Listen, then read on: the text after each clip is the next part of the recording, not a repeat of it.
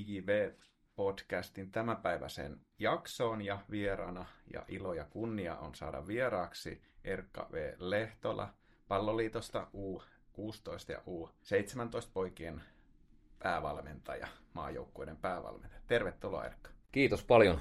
Mukava olla täällä näin juttelemassa jalkapallosta. Joo, siitä riittää aina juteltavaa melko, on. melko paljon. Me ollaan aina alussa tässä lähdetty siitä, että mikä on oma urapolku ja semmoinen äh, oman uranpolun ehkä tämmöiset äh, keskeiset virstanpylvät ja mieleenpainuvimmat hetket, niin lähdetään siitä, että mitkä ne sulla on ollut ja Joo. minkälainen ura sulla on ollut takana.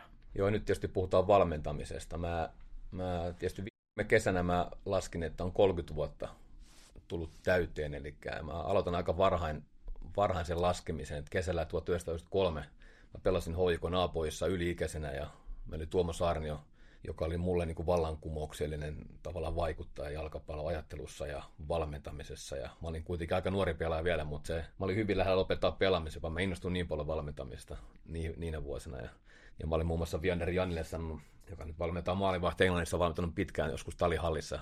Mä olin 22-vuotiaana, että pitäisikö vielä laittaa itsensä kerran liikoon pelaajana. Että mä olin nuoren miehen pää sekaisin, että se oli niin kiehtova se valmentamisen maailma. Ja, ja mä olin silloin sitten kesällä, kun mä en sanonut enää pelaa Hesakapissa, koska mä olin liian vanha, niin mä toimistin joukkueessa vähän niin kuin apukoutsina ja skauttina ja katsoin Tuomolle meidän vastustajia. Ja, ja siitä se lähti. Ja sitten mä olin yhtäkkiä, mä olin hoikoon junnuvalmentaja samalla kun pelasin hoiko reserveissä 94, 95. Ja mulle semmoinen iso juttu oli, me käytiin keväällä 94, tehtiin viikon reissu Anderlehtiin Belgiaan, tutustuttiin niiden, niiden tota, nuorten ja miksi Edarinkin toimintaa ja edelleen pelasin. Mulla oli Valtsikan pääsykoekirjat mukana, mä en avan- avannutkaan niitä kertaankaan koko viikon aikana ja se, se reissu niin tavallaan lopetti ne oikeastaan kaikki muut haihadut sen jälkeen mä tiesin, että tämä on nyt jalkapalloa tää, tästä eteenpäin, tämä touhu. Ja, ja, ja että, että se on ehkä se niin startti valmentamiseen.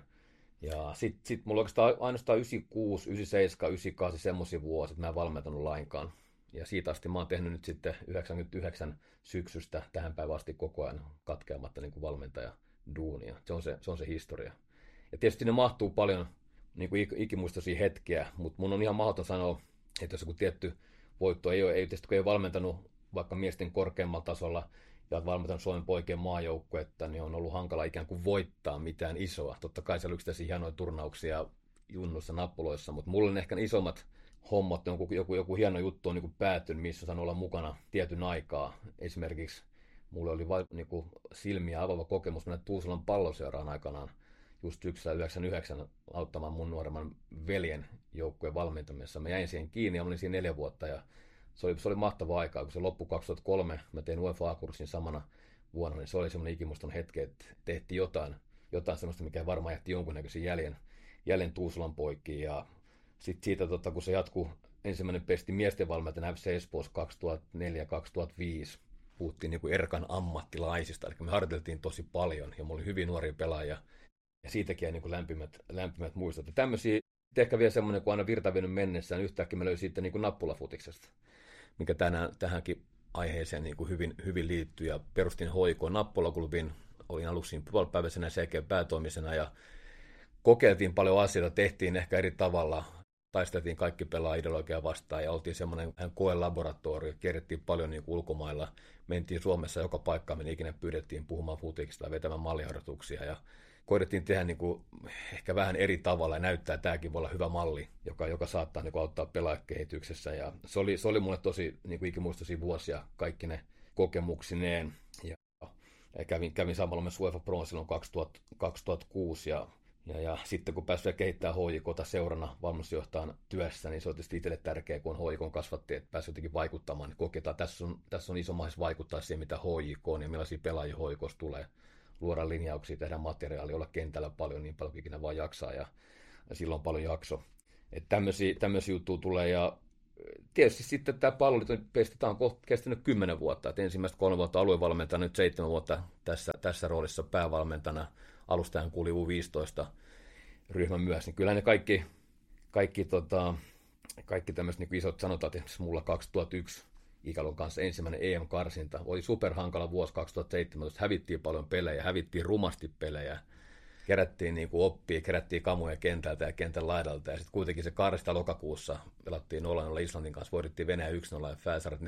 Että yhtäkkiä se kääntyi, että ei hävitty peliikään ja päästy maaliikaan, mentiin lohkovoittaan jatkoon, niin se oli ehkä tämmöiselle silloin eka vuotta tässä roolissa toimivalle coachille niin kuin tosi tärkeä henkisestikin, että tässä se tuli myös menestystä. Tuli myös menestys. Se oli niin superhankalaa ne edeltävät viikot ja kuukaudet, kun tuli tosiaan turpaa vähän joka paikassa. Ja, ja, ja, mutta sitten se kuitenkin niin kuin ymmärsi silloin ehkä senkin jo, että on niin kuin pitkä marssi. Tässä, tässä asiat kehittyy tietyn, tiettynä aikana. Sä et voi olettaa mitään pikavoittoja. Jos pikavoitto tulee, niin voi olla kuukauden päästä sitä enää olemassa, vaan taas joudut niin kuin palaamaan vähän jo taaksepäin ja alkuun. Ja tämä, tämä työ on niin siinä mielessä opettanut paljon. Ja ehkä mä sanon sen vielä, että, että, että esimerkiksi useat niin pienet pienet suuret jättit arjessa, ne on kuitenkin se, se, se mikä kantaa.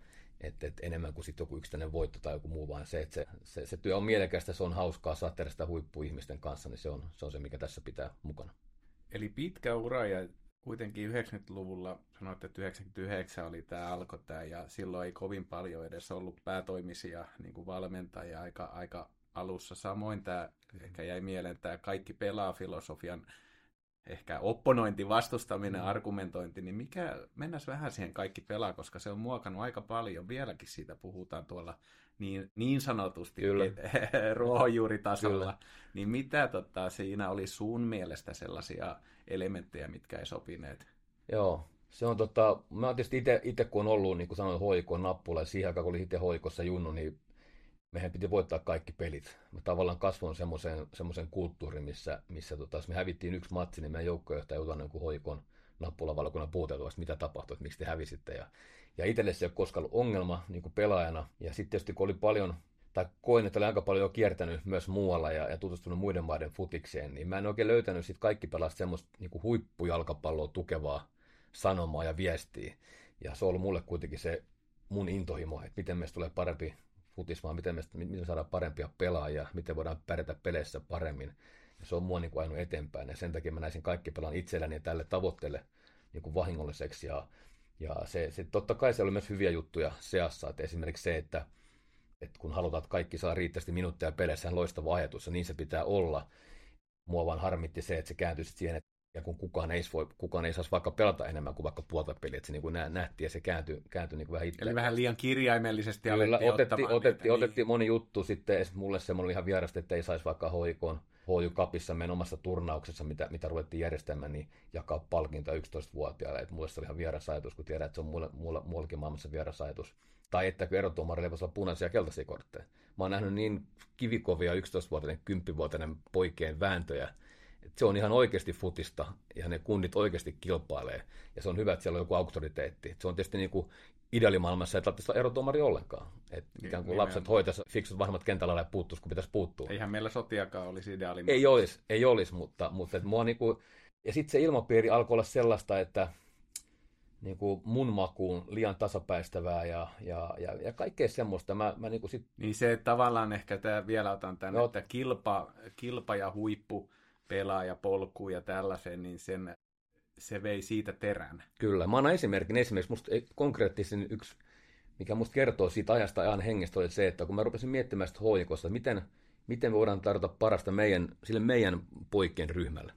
Jotta tietysti pyrittiin valitsemaan, valinnat on vaikeita, sitäkin puhutaan tänään, mutta että oltiin kuitenkin tehty valintoja, pyritty löytämään niin niitä innokkaita sporttisia pelaajia siihen ryhmään. Ja sitten mietittiin, että okei, meillä on kaksi vaihtoehtoa. Pelata piirisarjaa, jossa, jossa piiri asettelee pelit meillekin tiettyyn päivään, mitä me ei tiedetä. Se voi osua vaikka just meidän viikon paralle treenivuorolla. Me voidaan pelata jossain Herttoniemen rannan niin kuin hiekalla, mikä on lätäköissä, missä pelin laatu on, on mitä on, vastustaja on mitä on.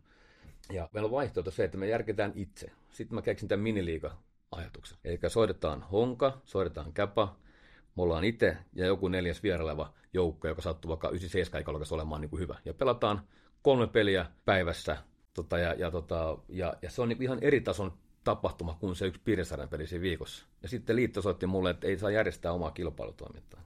Et muuten tulee, tota, jos, jos jatkat näitä, niin tulee vuoden toimitsijakielto. Niin se, se, se kuvaa sitä ilmapiiriä, että mä pyrin oikeasti miettimään ja tekemään mun tiimin kanssa niin paljon hyvää kuin mahdollisesti meidän, meidän pelaajille, mutta se koettiin, että se on uhka, uhka jollekin. Ja nyt ymmärtääkseni, kun on aikaa kulunut 20 vuotta, 15 vuotta, niin miniliikoja pelataan siellä täällä, ja tämä on niin normitapa toimia. Ja, mutta se vaan kuvasi sitä, että kuinka herkkä se maailma silloin oli. Tietysti tässä tulee aina niin kysymyksiä, että tässä on niin sanottu peliideologisia linjauksia, niin ne elää aika kauan sitten. Että tässäkin tämä kaikki pelät, vieläkin puhutaan siinä, ja se tavallaan myös otti siitä huippupelaaja ainakin itse miettiä, että mikä se oikein se hui, suomalainen huippupelaajapolku on. Mm. Maajoukkuessa tietysti nähdään, että maajoukkue on se Helmari ja huhkajapolku on tämä, millä mennään. Mutta sitten äh, kun katsoo näitä su- suuria akatemioita tai muissa, nehän kasvattaa ammattipelaajia. Mitä sun mieli- mielipide tähän, millainen tämä suomalainen huippupelaajapolku on? Äh, niin kuin tällä futis, futiksen, niin kuin, ei, ei pelkästään nyt maajoukkue lasien läpi katsottuna, vaan tämmöinen, että miten me kasvatetaan ammattipelaajia. Joo, no ensinnäkin pitää sanoa, että se onneksi se ammattipelaajan mahdollisuus on paljon isompi kuin se oli aikaisemmin joskus kauan sitten. Eli pelkästään Suomessa voit jo pelata ammattiksen, palkat ei ole kovin kaksisen, mutta kuitenkin. Ja sitten se mahdollisuus päästä ulkomaille on merkittävästi isompi kuin aikaisemmin. Meitä lähtee aika paljonkin nykyään nuoria pelaa eteenpäin. Et se on, se on niin kuin selvää, että se mahdollisuus varmasti kiehtoo ja se on todennäköisempää ja sen toivottavasti kannustaa tavoittelemaan sitä enemmän ja enemmän ja useammat, useammat pelaat näkisivät sen niin kuin tavoittelemisen arvosena. Ja se on tietysti hyvä, ja mä oon nähty myös, minkä tyyppisiä pelaajista meitä lähtee ja ehkä koska ja missä vaiheessa ja mitä reittejä ne menee. Mutta mulle se on, mulle se lähtee sieltä ihan nappula iästä ja, ja sen takia mä oon yleensä tykännytkin, yrittänyt edelleenkin seurata niin nappulafutista, vaikka se vaikka aikaa aina löytyy tarpeeksi, mutta koska mun mielestä siellä tehdään kuitenkin se perusta. Se on se, sä teet siellä niin paljon hyvää tai voit tehdä sille, että, että tota, joku coach on niin energinen makea persona, mikä saa ne, saa ne tota, pienet tytöt ja pojat syttymään siihen lajiin, jos ne vielä ole tehnyt. Ja sitten ne osaa opettaa oikeita asioita, jotka mulla on, sit, on tietysti se, että niinku taito, taito, taito. Se on mulle aina, aina se pääjuttu ollut, ollut vuosikymmeniä. Ja sitten, että urheile riittävästi, mieluummin liikaa kuin liian vähän. Ja sitten korjaat, jos menee, jos menee pitkäksi. Ja sitten pelaat hirveästi pienpelejä. Musta se on tärkeää, että se se ihan se lapsuusvaihe tehdään hyvin, koska se antaa pohjan. Sitten se sietää jonkun epäonnistumisen, jonkun heikonkin vuoden välissä, jos se alku on tehty hyvin. Sitten, sitten tietysti kun ne tulee tuohon, sanotaanko 3-14 iso kenttä vähän siitä eteenpäin, niin tulee tämä ikään kuin myös tämän palloliiton aluetoimintaan huuhka ja huuhka polun niin päät, päätteeksi. Ja silloin tietysti ruvetaan vielä enemmän ikään kuin tekemään niitä valintoja, kuka, kuka missäkin, mitäkin väylää menee. menee. Ja, ja se on ehkä semmoinen niin kuin monille tosi iso juttu, sen huomaa tässä työssä, että valinnat herättää aina keskustelua, kuka pääsee aluejoukkueeseen, kuka ei, puhumattakaan poikien maajoukkueesta ja millä perusteella valitaan. Tai seuravalinnoista, mitkä oli nyt ihan... Todella. Että et, onko tämä oikein ja millä perusteella ne on tehty. Ja... Joo, kyllä, kyllä. Ja, ja, ja, ja sitten siellä tulee tietysti paljon sellaisia juttuja, että kun, kun se muuttuu, kun ne tulee vähän vanhemmaksi, niin pelaat mun mielestä kaipaa enemmän tietyn tyyppisiä ihmisiä ympärilleen. Et meillä on hyvä mun mielestä hyvä rakenne tämä mikä nyt koskettaa, onko se poikkien puolella 19 seuraa, jotka aina herättää keskustelua, kuka niitä, kuka niitä tukieuroja tai mikä seura niitä tukieuroja saa. Mutta siinä vaiheessa ne pelataan alkaa siinä iässä, että ihan kaikkea ei voi tehdä yksin. Musta pitkään, pitkään pelaat, kun on hyvä ympäristö, ne pystymään sitten omalla harjoittelulla vaikuttaa paljon se oma tekemisessä, mutta sitten ehkä tullaan siihen pisteeseen, että pitää olla vähän niin kuin tukihenkilöitä, kun ajatellaan fyysistä valmennusta ja tulee ehkä yläkoulun aamuharjoittelua, että miten se koko, koko, koko rulla pyörii. Ja sitten se muuttuu konkreettisesti, kun sä oot vaikka, sut valitaan ensimmäistä kertaa tähtitarhaan, niin sitten siellä Eriklässä istuu pelaajatarkkailut Saksasta, Ruotsista, ehkä Englannista, Tanskasta. Ja, ja silloin oikeastaan konkreettisesti koittaa se aika, että hetkinen, nyt mä oon jossain kartalla, mutta on löydetty, mä oon näin tämän takia, mutta on, mutta on löydetty, mä teen tätä juttua hyvin, mitä mun pitää tehdä vielä paremmin.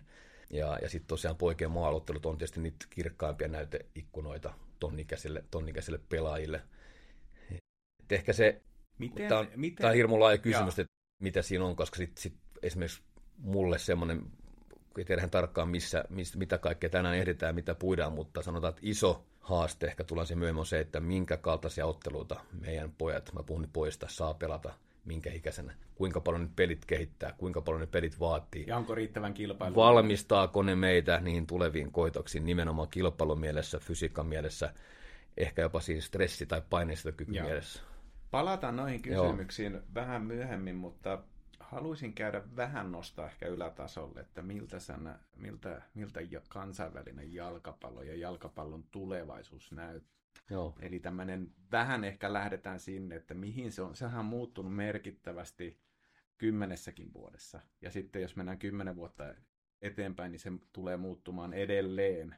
Mutta mil, mikä sun tämmöinen oma, oma tuntuma on, että mitä, mitä on se jalkapallo, mikä on vaikka 2030? Joo, mahtava ja kiehtova kysymys. Että niin kuin sanoit, muutokset on ollut, muutoksen on tapahtunut paljon ja niiden vauhti on aika kova.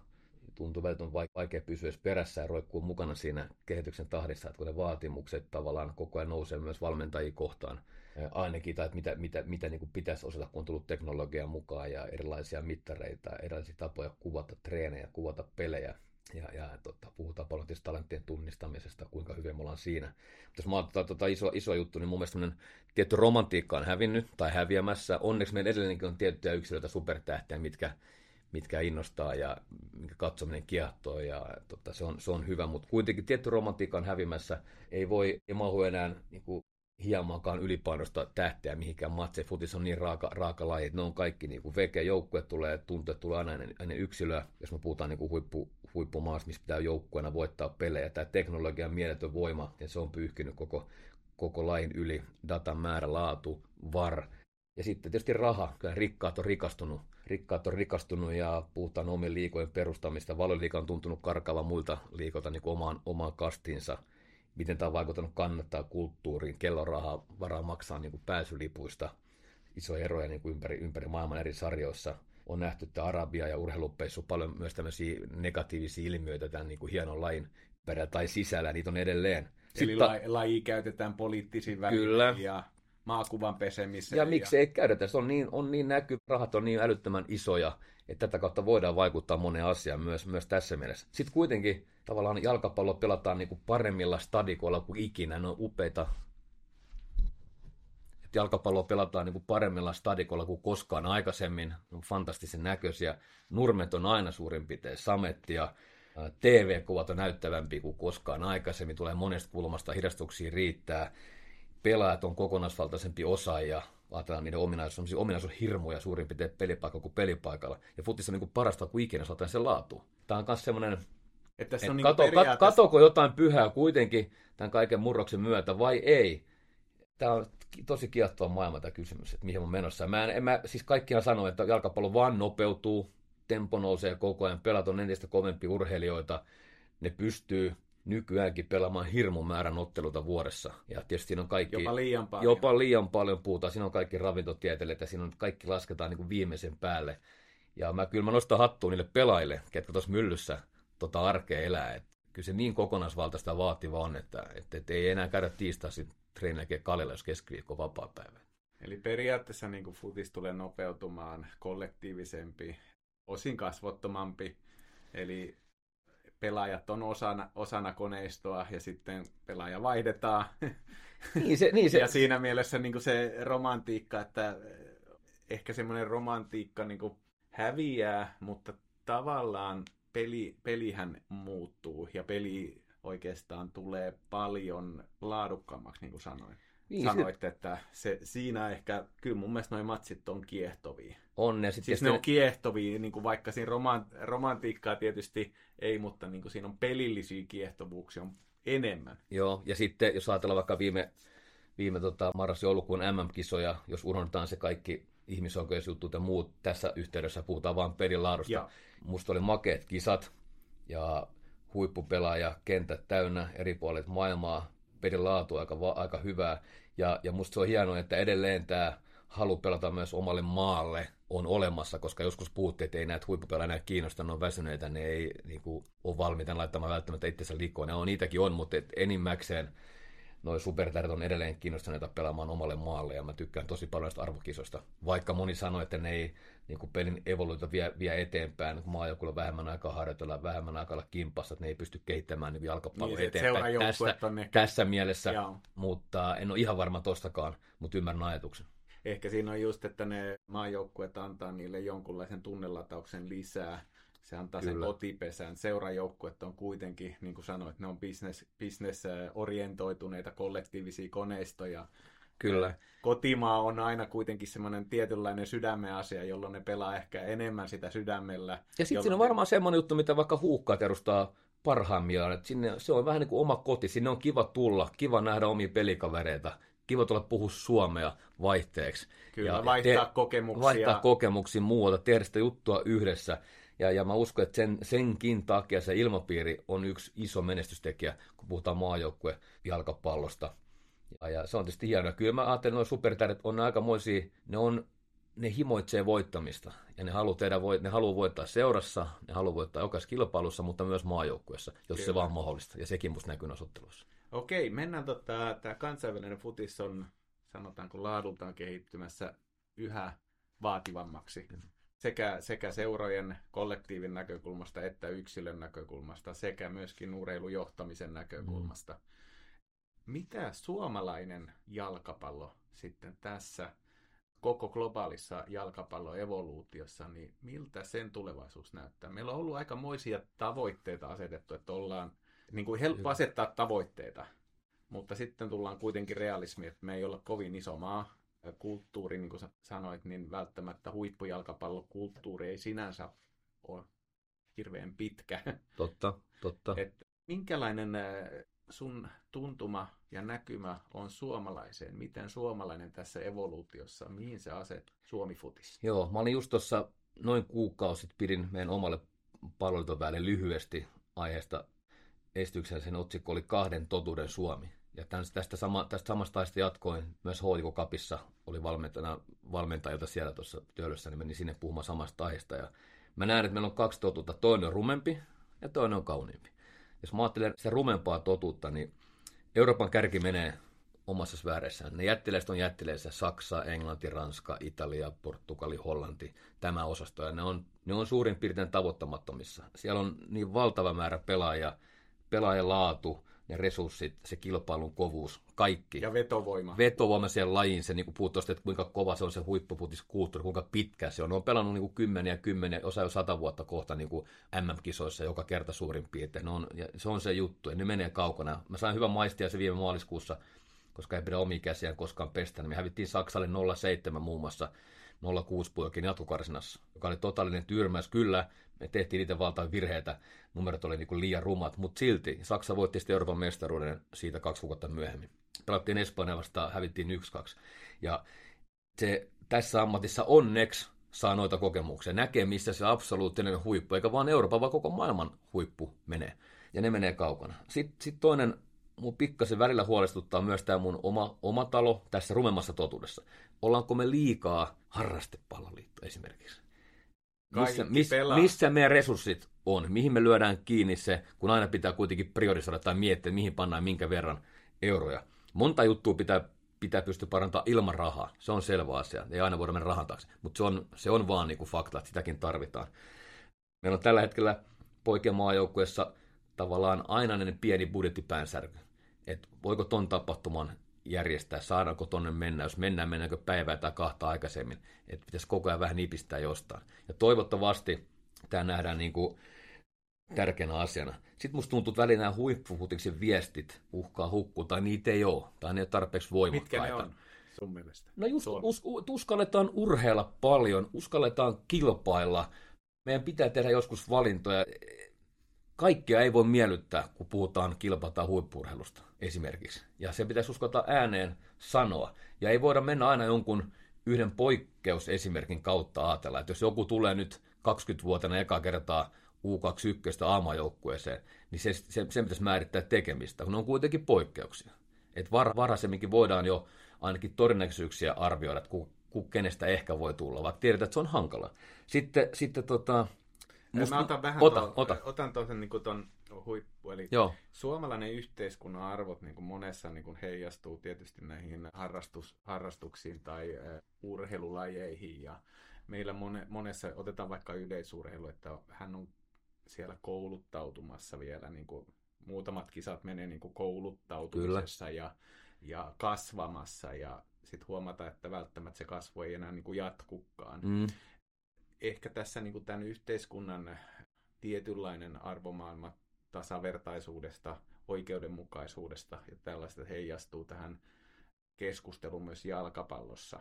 Ja sieltä nousee näitä poikkeuksia, jossa ei ole otettu. Tietysti on olemassa hyviä, jotta poikkeukset, esimerkiksi tämä Espanjan keskustelu, mikä on naisfutiksessa ja maailmanmestaruuden jälkeen tullut, on erittäin tärkeä viedä pois sieltä sellaisia kyllä. epäsuotuisia niin kuin, asioita. Ja Sehän voi muuttaa koko espanjalaista kulttuuria. Kyllä, se voi, Et... kyllä, nimenomaan, mutta tavallaan se oma viesti on, että jos me puhutaan huippujalkapallosta, niin meidän pitää uskaltaa puhua, kuinka äärettömän kova kilpailu kansainvälisellä tasolla on. Ja mitä se vaatii, jos suomalaisia halutaan ja odotetaan, että suomalaisia pelaajia menee sinne kansainväliselle huipputasolle, mm. niin silloin pitää uskaltaa sanoa, että se, se ei ole enää niin kuin, että se on todella kova duunia, se vaatii priorisointeja. Kyllä. Ja se on, se on, se on, se on aika tyly maailma joskus, ja että kun meitä on siirtynyt pelaaja, jopa aikuisiällä, Hannu Tihinen aikanaan sanoi, että, että kyllä, kyllä vaan koti-ikävä tulee aikuisellekin miehelle, kun sä meet vieraaseen paikkaan, sä oot yksin siellä, jalkapallokista ainoa mitä sulla on, jos se jalkapallo ei sujukkaan heti, niin sulla ei oikein niin kuin mitään mihin tarttua, niin se on, se on tiukka paikka ja jollain tavalla me pystyy nyt pelaajia valmistamaan, koska kokonaan ei voida valmistaa. Vasta kun sä itse koet, se on ihan sama juttu. Minä tai joku, joka on pelannut vielä enemmän paljon parempia pelejä kuin minä, pystyy kertomaan omia kokemuksia sulle. Sä oot 15-vuotias tota, ja sä oot ehkä lähdössä nyt sitten vaikka Tanskaan tekemään jalkapalloa tai Belgiaan. Mutta se ei silti riitä. Se antaa sulle jotain taustaa, mutta vasta kun sä itse sen koet, sä ymmärrät, ahaa, tästä on kysymys. Mä voin yrittää kertoa mun pelaajalle, joka tulee torniosta, vaikka mitä, mitä tarkoittaa, kun sä pelaat Sveitsiä vastaan. Mutta ei se auta. Se auttaa Ennen vähän. Tulee, se voi niin. auttaa vähän, mutta se pitää kokea. Sitten sä oot viisaampi. Ja tuosta kun puhutaan näistä, koko tästä ehkä ilmapiiristä yhteiskunnasta, niin sitten siinä on semmoinen mulle hankala aihe, koska me kaikki ymmärretään kristallin kirkkaasti, miten hienoja arvoja on yhdenvertaisuus tai yhteiskuntavastuu tai tasa-arvo. Ja, ja, ja niiden, niiden voima on niin kuin valtava, niistä puhutaan paljon, se on herkkä aihe, niin kuin tiedetään, mutta se on aika globaali ilmiö.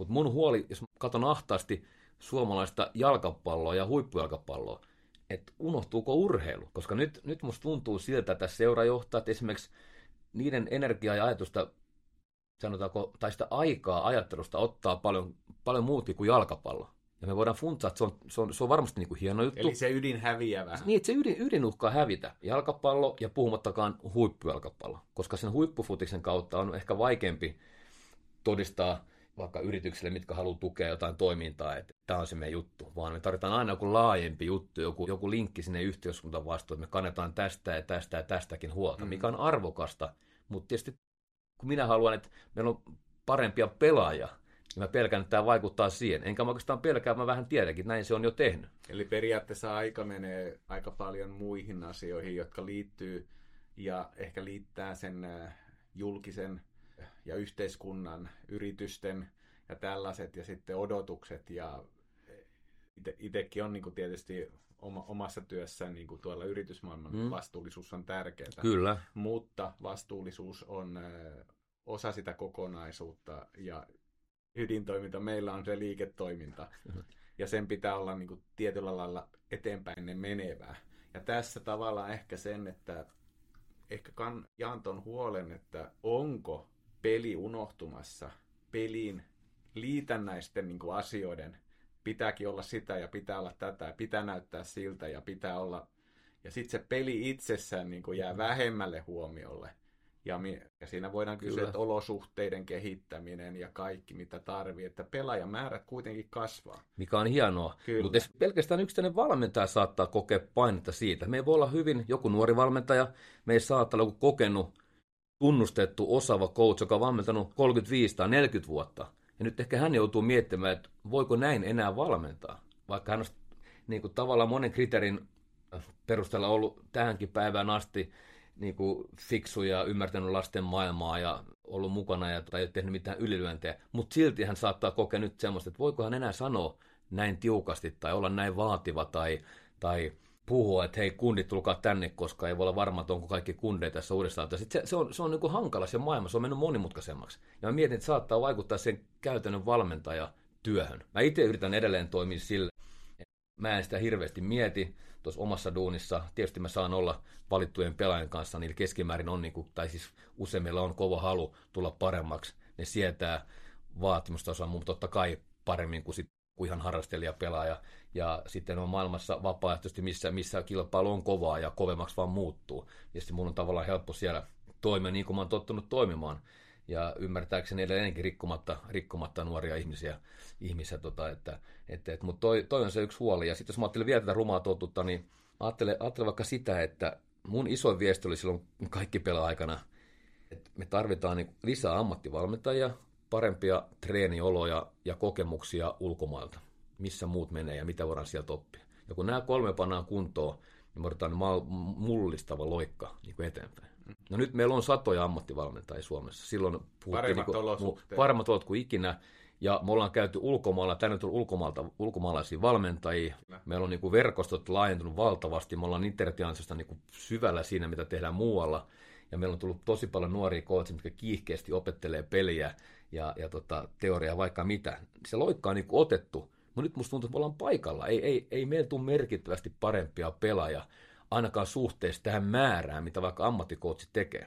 Ja yksi mun analyysi on se, iso, aika, tai liian, liian monet ammattikoutsit joutuu tekemään niinku semmoista chillisalattia, ne on kolmessa neljässä ryhmässä, ne painaa ihan sikana duuni, ne, ne puhkee itse, ne puhkee itse, ne ei pysty keskittymään, että jos sulla on joku huoli, kun mä olisin sun kanssa niinku neljä, viisi kertaa viikossa, mulla on se oma 20 pelaa ryhmä, mä oppisin huomaamaan, että hei, nyt Pekalla ei meekään tänään hyvin, mulla olisi aikaa jutella sulle.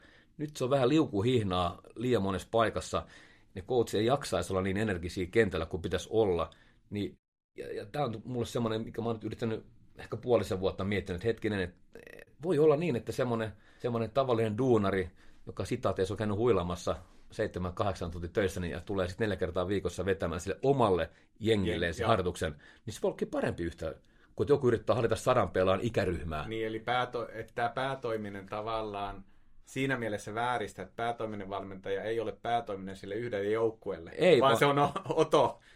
Tämä on just niin, ja tämä on, ja tämä on ehkä tämä on hyvä pointti. No se on haaste, ainakin ja, se on haaste, että se ei tietysti aina ole näin onneksi, ja osa päätoimista pystyy laittamaan se oman osaamisensa ja energiansa niin kohdistamaan sitä, se hyödyttää niitä pelaajia paljon, mutta ei kaikki. Ja sitten se on riski se, että monet ei oikein enää tiedä, mikä on tärkeintä, tai ne, tai ne väsyy, parat coachit ei välttämättä ole peleissä paikalla, kun koetaan, että ne pitää olla sen ison, ison ryhmän niin kuin treeneissä, että se on epäreilua, jos se paras valmentaja on parhaiden pelaajan peleissä esimerkiksi. Joo. Ja silloin me menee taas niin kuin mahdollisuus oppia pelien kautta, tai se sanotaan, että ei se mene, mutta se heikkenee, jos sinne menee joku, joku osaamattomampi coachi paikalle. Et, ja tämä on, tämä on mulle yksi sellainen niin kuin, ehkä vähän uusi ajatus tullut, että hetkinen, että kun joku rupesi mulle sitä puhumaan, rupesin miettimään, että tuossa on muuten perää, että, että ainakin on semmoinen haaste, mitä pitää miettiä ja sitten ehkä tarttua sen perään. Ja sitten sit jos mä ajattelin vielä tätä paikallaan polkemista, niin me puhutaan vielä myöhemmin tänään, että pelaako me nuoret tarpeeksi vaikka liika, liikassa ja miten ne pääsee pelaamaan. Mun mielestä ei pelaa. Ja, ja tota, mutta tämä paikallaan polkemisen maailma on mulle sellainen uusi juttu, että meillä on isoja seuroja, jotka on satsannut valtavasti, toistakymmentä ihmistä, jopa valmentaja on töissä seurassa. Siellä on 2000 pelaajaa jossain, niin kuin puhut itsekin, olot on parantunut niin mä en näe, mä en näe että se tuottaisi niin sit tavallaan vastaavalla tavalla parempia pelaajia. Tulee enemmän hyviä, tulee enemmän keskinkertaisia. Ja Koska se varmaan no, kasvaa. määrä kasvaa. Se nostaa meidän tasoa varmasti kakkosivari, ykkönen, ehkä ykkösliiga tulevat ja näin poispäin.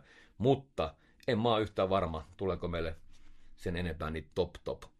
Mä otan tuohon, ei mennä siihen kauniiseen Joo, liikaa, liikaa mutta tota, mikä on tässä, kun mun mielestä joku aina itse, että systeemiä sanotaan, että systeemi tai valmentaja tai seura. Mikä on yksilön vastuu tässä kehittymisessä? Onko niillä niin kuin tämä 150 000 rekisteröityneen pelaajan massa jalkapallossa ja futsaalissa, niin onko siellä sillä isolla määrällä riittävän kova henkilökohtainen motivaatio, tahtotila mennä tämän kovan putken läpi?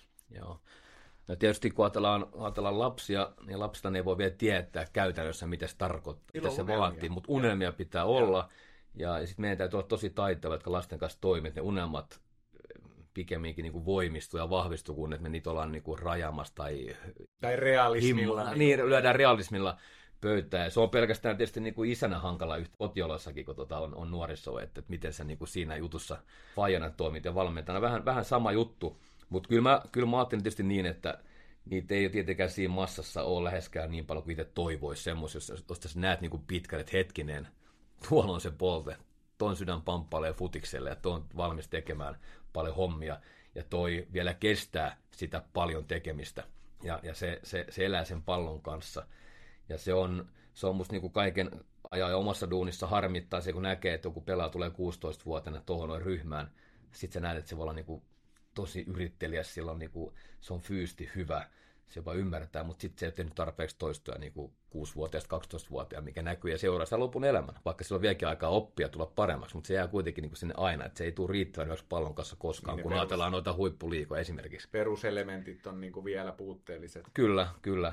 Ja, ja tota, että joitain voi korjata aina, totta kai oppia voi tosi, tosi, tosi pitkään, mikä on tärkeä viesti sekin, mutta paljon pitää tehdä aikaisin ja se on mulle semmoinen, ja siinä niin kuin se, meidän täytyy se viesti saada pelaajille – että, että ne ymmärretään, että onhan me sitten paljon puhuttu vuosikausia niin kuin omalla ajalla harjoittelusta.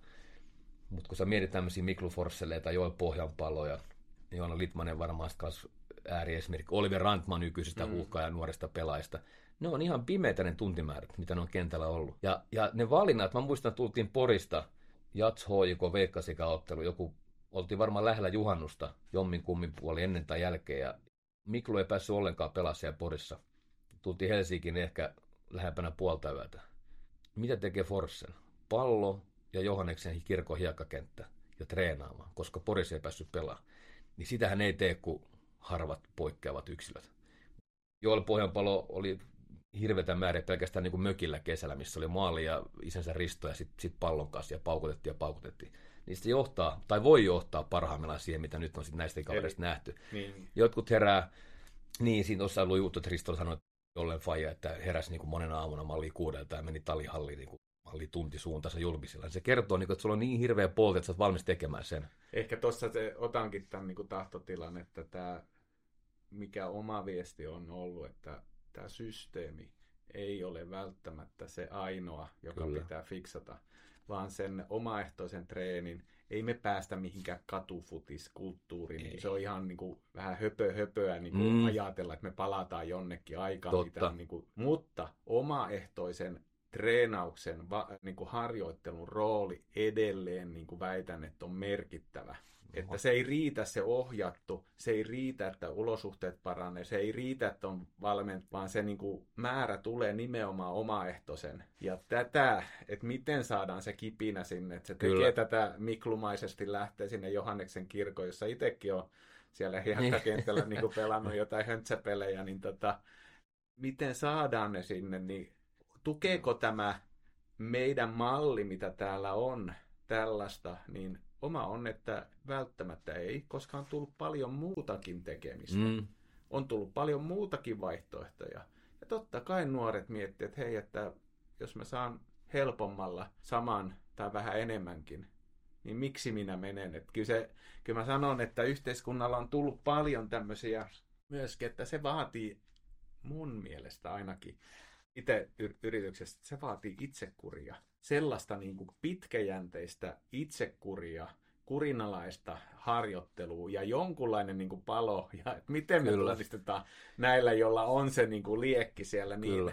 Mulla on, mulla on niin kuin kotota kaksi esimerkkiä, oikeastaan kolme. Et mun, mun vanhemmat pojat on nyt 17-15 ja tyttö on 10. Ja vanhin poika tietysti mulla oli 20 palloa kotona, kun se syntyi ja, ja tota, ruudusta tuli futista telkkarissa. Se ei voinut välttyä miltään ja se kiinnittyi lajiin tosi nopeasti. Tykkäsi hirveästi käydä potkimassa ja syöttämässä, ampumassa ja pelaamassa. Aika pitkään. Pelasi hoikoon niin parhaassa akatemijoukkueessa, mutta aika nopeasti kävi ilmi, että A, se ei ollut mikään lahjakas urheilija. Se oli aika verkkanen, hän kömpelö, ehkä vähän arkakin. Mutta se oli fiksu ja taitaa. Se teki niin paljon pallon kanssa töitä ja tykkäsi pelata. Mutta se ei tykännyt koskaan, niin kun, kun muuttuu treenit, että pitää, pitää tehdä lihaskuntoa tai juosta ilman palloa tai että se meni niin vähän kovemmaksi, niin se ei tykännyt yhtään. Ja jäi sitten kohtalaisen nopeasti pois niin kuin siltä tasolta. Sitten taas tämä toinen poika, paljon parempi urheilija, mutta oikeastaan joutui futikseen, kun ei oikein mitään muutakaan ollut, eikä keksitty, eikä tarjottu. Mutta mä näen koko että ei, ei futis ole se juttu. Sitten sit murti toise, toiselle tota kaupunginosaan ja se siirtyi HPSään hetkeksi, kunnes se löysi isovelensä jäljellä pöytätenniksi. Ja sitten sä näet niin kuin isänä ehkä tokan treenin jälkeen, että hetkinen, nyt on joku palo syttynyt silmissä. Aloitat 11-vuotiaana, olet kaukana muiden jäljessä. Sitten menee neljä, neljä ja puoli vuotta, sä oot niin kuin selkeästi Suomen paras, käyt KV-kisossa ja vedät ihan kauhean määrä tunteja. poljet aamulla tuonne yläasteikäisenä seitsemälläkin lähdet polkea fillari ruskeasuolle kuski saa suuntaansa, tuu takaisin, meet ilta, iltatreeneen uudestaan sama juttu. Suu tulee 5 tuntia pingistä, 24 kilometrin fillaria, ehkä koululiikunta. Sitten aletaan olla siellä, mitä niin se, se vaatii. Ja sitten se on vaan hänestä niin kuin hauskaa, ja hän haluaa tehdä sitä. Ja nämä on niin kuin poikkeustapauksia. Ja, ja, ja, ja, mutta et näitähän me niin kuin tarvitaan. Ja sanot ihan itse just niin kuin, että se, vaikka me pantaisiin kuusi, kuusi joukkueharjoitusta viikossa, niin se ei riitä, ne on erilaisia tapahtumia. Me voidaan siellä niin kuin plagioida yksin harjoittamista, parikas tekemistä, pienpelejä, pihapelejä, vaikka tehdä mitään, mutta se on vähän eri juttu. Ja mulla on aika monessa jutussa niin kuin sekä valmentamiseen liittyvissä asioissa, mutta myös niin oman pelaamisen, jotka, jotka on tavallaan jättänyt niin vahvan jäljen muhun, että mä uskon niin kuin niihin asioihin edelleen. Esimerkiksi me muutettiin Espooseen Perkkaan lähiöön.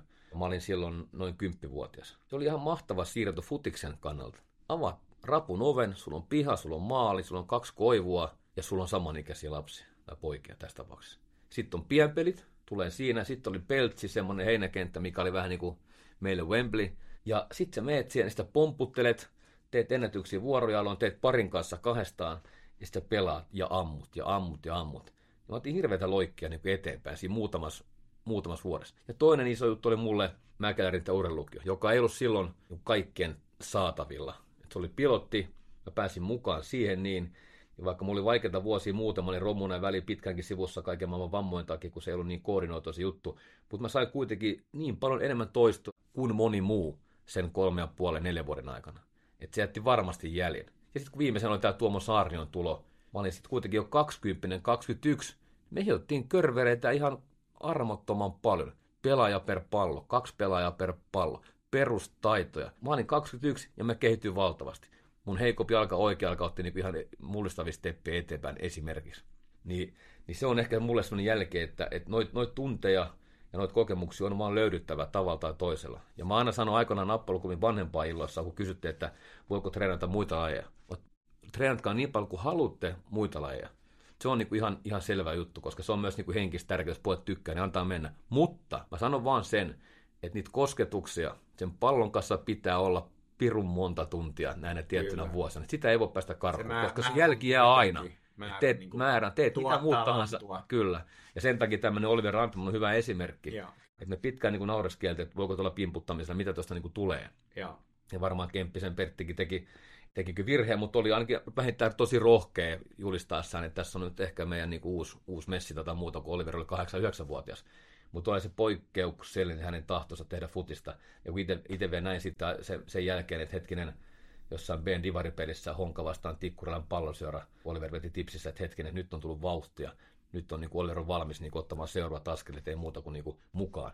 Niin, niin vitsi, että lämmitti, että hetkinen, toi poika saa niin kuin palkinnon ja, ja alkaa mennä kohti niitä unelmia. Joo, ja tässä on ehkä se meidän vanhempien tai valmentajien ja muidenkin tärkeys on huomata niitä niitä, jotka tekee sitä perusduunia, tekee sen valtavan työmäärän, mutta myöskin, jotka elää ja sykkii, niin kuin jalkapallosydän Kyllä. siellä. Ja tämä on ehkä siinä mielessä, mitä sanoinkin, että tämä systeemi, että me ei systeemiä korjaamalla lisää fasiliteetteja, lisää ohjausta, lisää päätoimisia, niin välttämättä nämä, tämä kriittinen menes, eli se omaehtoisuus, se, se palo, halu tulla paremmaksi futaajaksi, niin Kyllä. se ei välttämättä synny. Se voi, se, sitä ei se, tietysti systeemi ei voi hidastaakaan, eikä se voi estää, että se pitää olla ainakin neutraali.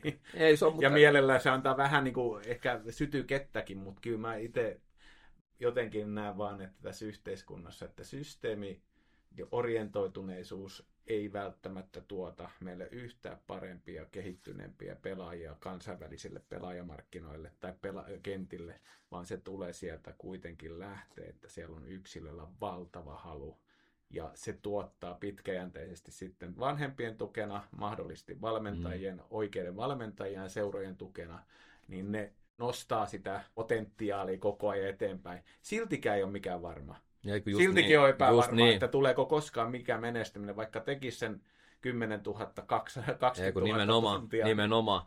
Et sen, sen, sen, sen tason pelaajia meillä on vaikka poikien maajoukkueessa. Niille edeltäni Lipposen Kimmo sanoi käytännössä katsoen jokaisen tapahtuman jälkeen, että te olette kaikki sen tason pelaaja, että voitte pelata kotimaista veikkausliikaa. Te olette nyt 16, 4-5 vuoden kuluttua joku aikaisemmin, mutta viimeistään silloin, jos te teette näin näin näin paljon hommia ja tämä jatkuu näin. Niin se on niin kuin, mutta sitten on ihan eri asia, kun puhutaan Tanska tai puhutaan top 5 liigat ja siellä hyvä joukkue ja siellä avauskokopano. Niin kuin sanoit, kukaan meistä ei voi takaa mitään.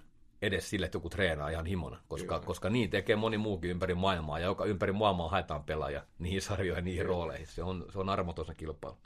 Mä palaan vähän nyt, ollaan tuosta käyty paljon tätä elaajia ja miten, miten me saadaan, mennään suomalaiseen vähän jalkapallopelitapaan ja tämmöiseen, minkälainen on suomalainen jalkapallon pelitapa. Ja sitten ehkä myöskin vähän siellä, että mitä tämä pelitapa tarkoittaa niin kuin tässä pelaajakehityksessä mm. myöskin. Että meitähän ei niin kuin, ehkä nähdä sellaisena, että me ollaan taitofutiksen ylin apostoli tai sanansaattaja Suomi, vaan enemmän kovaa työtä tekevä kollektiivinen nippu, joka, joka kurinalaisella yhteistyöllä ja, Kyllä. ja ehkä hyvällä puolustuspeliorganisoinnilla pystyy niin kuin nappaamaan niitä pisteitä. Mun tekisi päästä, mieli päästä jo ääneen, koska no. tämä on mun ihan lempiaihe. Tämä on mun lempiaihe. No, koska mua, ärsyt, mua ärsyttää ihan älyttömästi ne puheet, että me ei voida pärjätä niin syöttöpeli, tai me ei voida, kun meille ei tule, ja ne on aina taitavampia ja kroatiata, mutta miksei me voida? Mä ymmärrän sen, kun mä sanon äsken, että,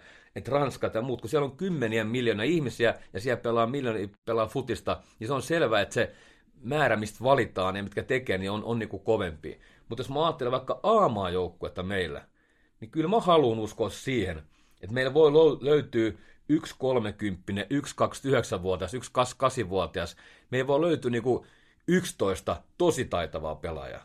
Jos se löydä, meidän pitää tehdä sillä jotain. Mutta et siis, et mä en halua, mä en halua, niin mä en suostu siihen, että meidän futis on aina niinku semmoista selviytymistä, ja mutta aina pitää niinku kuro eroja kiinni sillä, niin kuin, että meillä 11 pelaa tekee kaikki viimeisen päälle yhdessä ja välit on tiiviit. Totta kai siihen me tähdätään, mutta meidän pitää olla perkele, anteeksi, parempia pelaajia pallon kanssa, jotka uskaltaa ja rohkeasti haluaa haastaa, mennä ohi, haluaa nöyryyttää sitä Ranskan laitapakkia, vaikka se olisi kuinka kova. Ja, ja semmoista futista mä haluan katsoa, ja toivon, että monet muutkin katsojat haluaisi katsoa. Ja sen takia, se, ja se, ja sen, sen, takia se, sen takia se mun suusta ei tule koskaan semmoista viestiä, että suomalainen pelitapa, meidän, meidän ainoa sauma on se, että me ollaan kurinalaisia, me tehdään töitä kimpassa ja me, kar, me pitää potkasta pallo huitsin nevaraan silloin, kun vähän alkaa olla painetta päällä ja niin poispäin. En, joo, ja sitten löydetään ne kilpailuettu jostain niin kuin ravinnosta ja unesta ja erikoistilanteesta. Datasta. Datasta ja kaikesta tästä. Siis, ja millä perusteella esimerkiksi, miksi me saataisiin datasta jotenkin me yhtäkkiä se kilpailutu, jossa englannista tekee niin kuin kymmenen ihmisiä enemmän sitä, sitä samaa duunia kuin meillä esimerkiksi olemme niin paljon älykkäämpiä ja jotenkin ovelampi kuin ne muut. En Eli mä tiedolla usko... johtaminen ei välttämättä johda parempaan pelaajaan. Niin, ei välttämättä. Eikä ei välttämättä. peliin. Onneksi muuten pitää sanoa, että meillä Ville-Pekka Inkilä, joka meillä vastaa ymmärtää tiedolla johtamisen konseptista liitossa, niin se ymmärtää tämän tosi hyvin. Että rajansa kaikilla tässä heidänkin duunillaan. Tukee, tukee sieltä, tulee kyllä. Mutta hei, mennään Joo, vielä siihen, että pelitapa. ennen kuin sanot, hyväksy sitä, mutta mitä se on, se suomalainen pelitapa? Mikä se niin kuin sun mielestä, sä oot huippuammattilainen, näet siinä nuorten maajoukkueessa, oot aitiopaikalla ja oot ollut aitiopaikalla pitkään. Miltä se näyttää, niin jos sä katot ihan, otat kuplan ulkopuolelta Joo. ja katsoisit Suomen peliä niin kuin eri maajoukkueissa, vaikka otetaan nyt poikamaajoukkue mm. tässä, mikä on suomalainen pelitapa? Joo, nyt mulla on varmaan jo koko sen ajan, kun mä ollut liitossa, niin jo edeltä oli tehnyt sen perus tavallaan rungon, että miten Suomi pelaa vaikka poikien maajoukkoissa U15, 16, 17, 18. Sitten kun mennään A ja muu, se on niin eri asia. Mutta se peruspohja, jos mä ajattelen sen, koitan muutaman noston tehdä. Yksi on se, että, että Suomi puolustaa aktiivisesti. Tarkoittaa sitä, että Suomi haluaa prässätä korkealta. Suomi haluaa voittaa pallon nopeasti itselleen takaisin. Se on, se on yksi sellainen puolustuspeli niin kiistaton juttu. Me halutaan puolustaa eteenpäin, tavallaan etsiä niitä rajoja siinä. Esimerkiksi se on, se on vaativaa, se on fyysisesti vaativaa. Siinä pitäisi just pystyä tekemään sitä työtä yhdessä, muuten sä juoks, yksilö juostaan niin itsemme ulos niistä tilanteista. Alakerran linja joutuu pelaamaan korkealla, siellä on aika paljon tilaa selustassa tai saattaa olla, jos me onnistutaan, joka myös haastaa niitä. Mm. Ne joutuu tekemään valintoja, että puolustanko eteenpäin, voinko nyt lähteä vai, vai enkö voi. Ja, ja näitä me halutaan niin kuin, tuoda siihen puolustuspelaamiseen. Totta kai me, minä ja muut kollegat pyritään rakentamaan, että siinä on joku järki, että se on organisoitua se tekeminen. Aikaa se ei paljon ole, ja halutaan mieluummin rohkaista niitä U14-15 pelaajia menemään ennemmin meet ja sitten okei, nyt meni vikaan, nyt olette liian innokkaita ja sitten korjataan myöhemmin. Eikä niin, että pitäisi heti alkaa varomaan ja ole niinku niin, arka ja riskejä minimoimaan, koska musta se ei johda mihinkään niinku pysyvään hyvään. Ja sitten sama on hyökkäysperissä. Et iso juttu on siellä, että aikanaan just Kimppi tai muut miettii, että me ei, olla, me ei olla tarpeeksi hyviä pallon kanssa. Ja miten se tapa, miten poikien maajoukkueet voi pelata, voi auttaa siinä. No ensinnäkin haluttiin löytää semmoinen tapa, mikä tavallaan estä yhdenkään niin kuin pelaajan etenemistä urallaan. Tarkoitan sitä, että jos vaikka me ei koskaan pyrittäisi avaamaan peliä alhaalta, niin ei varmaan meidän toppari niin kuin menisi ajaksiin koskaan pelaamaan. Jos ne aina vaan tyydyttäisi vetämään, että veskari vetää pitkälle toppari letään niin viimeisen linjan mm. taakse, aina. Vaan että haluttiin, ja sama juttu, että meidän pitää uskota syöttää pallo keskelle, joskus vähän ahtaampaankin tilaan, jotta me nähdään ja samalla myös opetetaan keskentäpelaaja pärjäämään niissä tiloissa. Ei sinne kannata ketään niin yksin että kannattaa jonkun varmaan liikkua sinne vähän auttamaan, että se pystyy luopumaankin pallosta. Tuo on se niin kuin iso idea. Ja meitä pystyy hallitsemaan palloa pidempiä jaksoja ja parhaimmillaan tehdä sen vastaan kenttäpuoliskolla. Ei niin, että me ollaan omalla alueella kerätään käsipalloa, joka ei tavallaan niin johda niin, mitenkään. Ei, niin, että ei syöttämistä syöttämisen Sen takia. takia, takia vaan me ymmärretään se, että voidaan, joo, voidaan, voidaan syöttää poikita useamminkin. Koko ajan tässä idea, Et voiko, mikä- voiko mitä tällä päästä eteenpäin, koska Kyllä. meillä on riittävä rako ja nyt se pitää pelata tuohon väliin. Ja tota, nyt me ollaan saatu se, mitä me ollaan haluttu. Mutta tossa, tossa on niinku semmoisia musta isompia pointteja. Sitten tullaan siihen isoon keskusteluun, jota käydään jatkuvasti. Nyt ehkä vielä enemmän kuin Lehkos on ö, Mika tai mulle edelleen Bana. Tota, tuli meille kaksi ykkösten coachiksi ja on lähellä meidän poikien nuorempia maajoukkoja taas parraa ja haastaa ja kyseenalaistaa, mitä on tehty ja mitä pitäisi tehdä. Ja tota, tämä on tosi arvokasta työtä. Ja sitten tullaan tähän, että kun voittaminen pitää olla, sen pitää olla yksi niistä otsikoista mun mielestä tässä poikien maajoukkeessakin. Mutta sitten just, että miten ja millä ehdolla, missä, missä ottelussa, ketä vastaan. Et jos ajattelee kaikista niin kuin ahtaimmin, ainoat pelit, missä mitataan tavallaan tulosta, on ne karsinnat, missä lasketaan pisteitä, missä pelataan jostain pa- jatkopaikasta. Ja yksi peruste silloinkin niin kuin pärjäämiselle ja sen tavoittelu on tietysti se, että saadaan lisää kovia kehittäviä pelaajia. Päästään alkukaudesta jatkokaudestaan. Hyvä, saadaan kolme peliä lisää kivikovia maita vastaan ja ehkä pari hyvää tapahtumaa niiden alle, johon pannaan niin resursseja. Hyvä pelaat hyötyy siitä. Mutta tämä on semmoinen, että sanotaan esimerkiksi se, että olenko minä U- 17-vuotiaan vuoden poikien valmentajan, kun lähdetään lokakuussa karstaan Liechtenstein, niin eka matsi on Ukrainaa vastaan. Peliä on jäljellä kaksi minuuttia. Me johdetaan 1-0, Ukraina saa rankkarin. Niin haluanko minä, tämä ei ole suoraan liittyy, haluanko minä, että meidän, meidän pelaat menee ottaa sen pallon ja menee provosoimaan Ukrainan pelaajaa, menee ehkä stumppaamaan sitä luonnonurmeen, pilaamaan sitä pilkun kohtaa. En halua, koska mun mielestä tuhoaa jalkapallo. Se, on, se voi olla ele kohti voittamista, yksi tylyimmistä niistä. Mutta en mä halua ruveta niinku itse niinku meidän kenttää raiskaamaan esimerkiksi. Mm. On pyhä nurmi, joku on tehnyt sen nurmen kuntoon. Niin, tai mä en halua, että jätetään kenttä kastelematta sen takia, että me mukaan voidettaisiin jotain. Pallo liikkuu nihkeämmin tai meillä vetu, kun kenttä on epätasainen. Eli kun pelataan tehdään Belgia kuiten- vastaan. Kuitenkin En- reilusti se Niin, voittaminen. niin mutta kyllä meidän pitää kovia, vasta hyökkäys pitää väli pysäyttää. Se voi tehdä rikkomatta kenää, katkaisematta jalkaa, se voi pysäyttää mulkiana, mutta se pitää tehdä. Koska jos toi karkaa, niin me ollaan liemessä. Ja se pitää opettaa. Musta sitä ei tarvitse opettaa seitsemänvuotiaana, mutta se tulee siinä matkan varrella. Ja, ja, tota, ja se pitää opettaa. Joku rajansa niin keinoilla. Sitten tulee tämä, että mitä kompromisseja me ollaan valmiin tekemään, niin kuin mitä liittyy pelitapaan. Niin mä, mulle se on niin tavallaan helppo juttu sillä tavalla, mitä kovempia maita vastaan pelataan, niin sen enemmän se ei ole enää meidän valinta. Ne pakottaa meitä meidän kenttäpuoliskolle. Me voidaan tehdä tosi hyviä yläalueen prässejä, voittaa palloja, ja mä oon edelleenkin uskon, että se on meille hyvä tapa niin kuin nostaa meidän maaliton todennäköisyyttä. Ja koska, se, koska parhaimmatkin joutuu ahtaalle, jos me tehdään se hyvin. Ja ne joutuu paineelle, ja ne tekee virheitä. Aikuiset tekee virheitä, nuoret tekee vielä enemmän. Mutta se on selvää, että, että vaikka siellä Turkissa viime keväänä, niin kyllähän, kyllä me puolusti Espanjaa vastaan enemmän kuin hyökättiin. Saksaa vastaan, Turkkia vastaan. Et kun sulla on Euroopan niin kuin mallia kakkonen ja vitonen ja oliko 14 rankingissa, niin, se on, niin, niin se menee, vaikka me tehtäisiin mitä. Et se tulee niin automaat. tahto on se niin tulee, kuin- vaikka tahto on eri, mutta joka kerta, kun me ollaan oltu pinteessä pelissä, mennään tauolle, niin mun ykkösviesti on aina, mä kysyn, pojat hei, miten me voidaan nousta täältä? Mikä on se paras lääke päästään peliin kiinni? Sitten pojat sanoo, kun ne nyt on ollut niin paljon tässä mun aivopissa, pitää pitää parempi huolta pallosta. Meidän pitää olla parempia pallon kanssa. Meidän pitää pystyä saada pidempiä hyökkäyksiä. Mä, niin, niin se menee. Ja sitä me jatketaan taas sen tekemistä. Eli periaatteessa pelitapana pitäisi olla pallollinen niin kuin hallinta että sitä hallitaan ja sitä hallitaan pidempiä jaksoja. Ja myöskin pallon hallinnan kautta pystytään niin kuin murtautumaan sinne no, viimeiseen kolmannekseen tai muuhun. Mutta se tavallaan, että tähän on täysin modernin jalkapallon mukaista eh, pelitapaa. Se on, se on ja sitä... se, se ehkä tuossa vielä, että okei, Espanja, Turkki, ei päästä, Saksa ei päästä niihin, niin tavallaan mitä se vaatii ja onko, onko, se, niin kuin, onko se mennyt jo se juna, että me ei päästä sinne, vaan me otetaan sitten se puolustuksellinen mm. ehkä struktuuri, näitä tiettyjä, vai miten me päästään se askel, niin kuin, että Turkki, Saksa, Espanja, me pystytään olemaan myöskin pallon kanssa enemmän. Kyllä. Mä sanon sen, että pitäisi, pitäisi pelitavasta. Tuo on, tuo, on, tuo on massiivinen haaste, että miten se onnistuu. Ensinnäkään se ei voi onnistua, jos 11 pelasta kentällä on vaikka yksi, ehkä sanotaan, kaksikin sellaista pelaa, mitkä ei pysty yhtään sen kanssa toimimaan. Se, se, se on mahdotonta. Että sulla pitää olla kaikilla riittävä osaaminen. Ja meillä ikävä kyllä niitä semmoisia klassisia louhikokosketuksia tulee edelleen liikaa. Tilanteessa, missä ei ole kova, edes kova paine. Ja se kertoo, että sillä on jotain jääty tekemättä siellä lapsuusvaiheessa, koska niitä tulee vähemmän naapurille.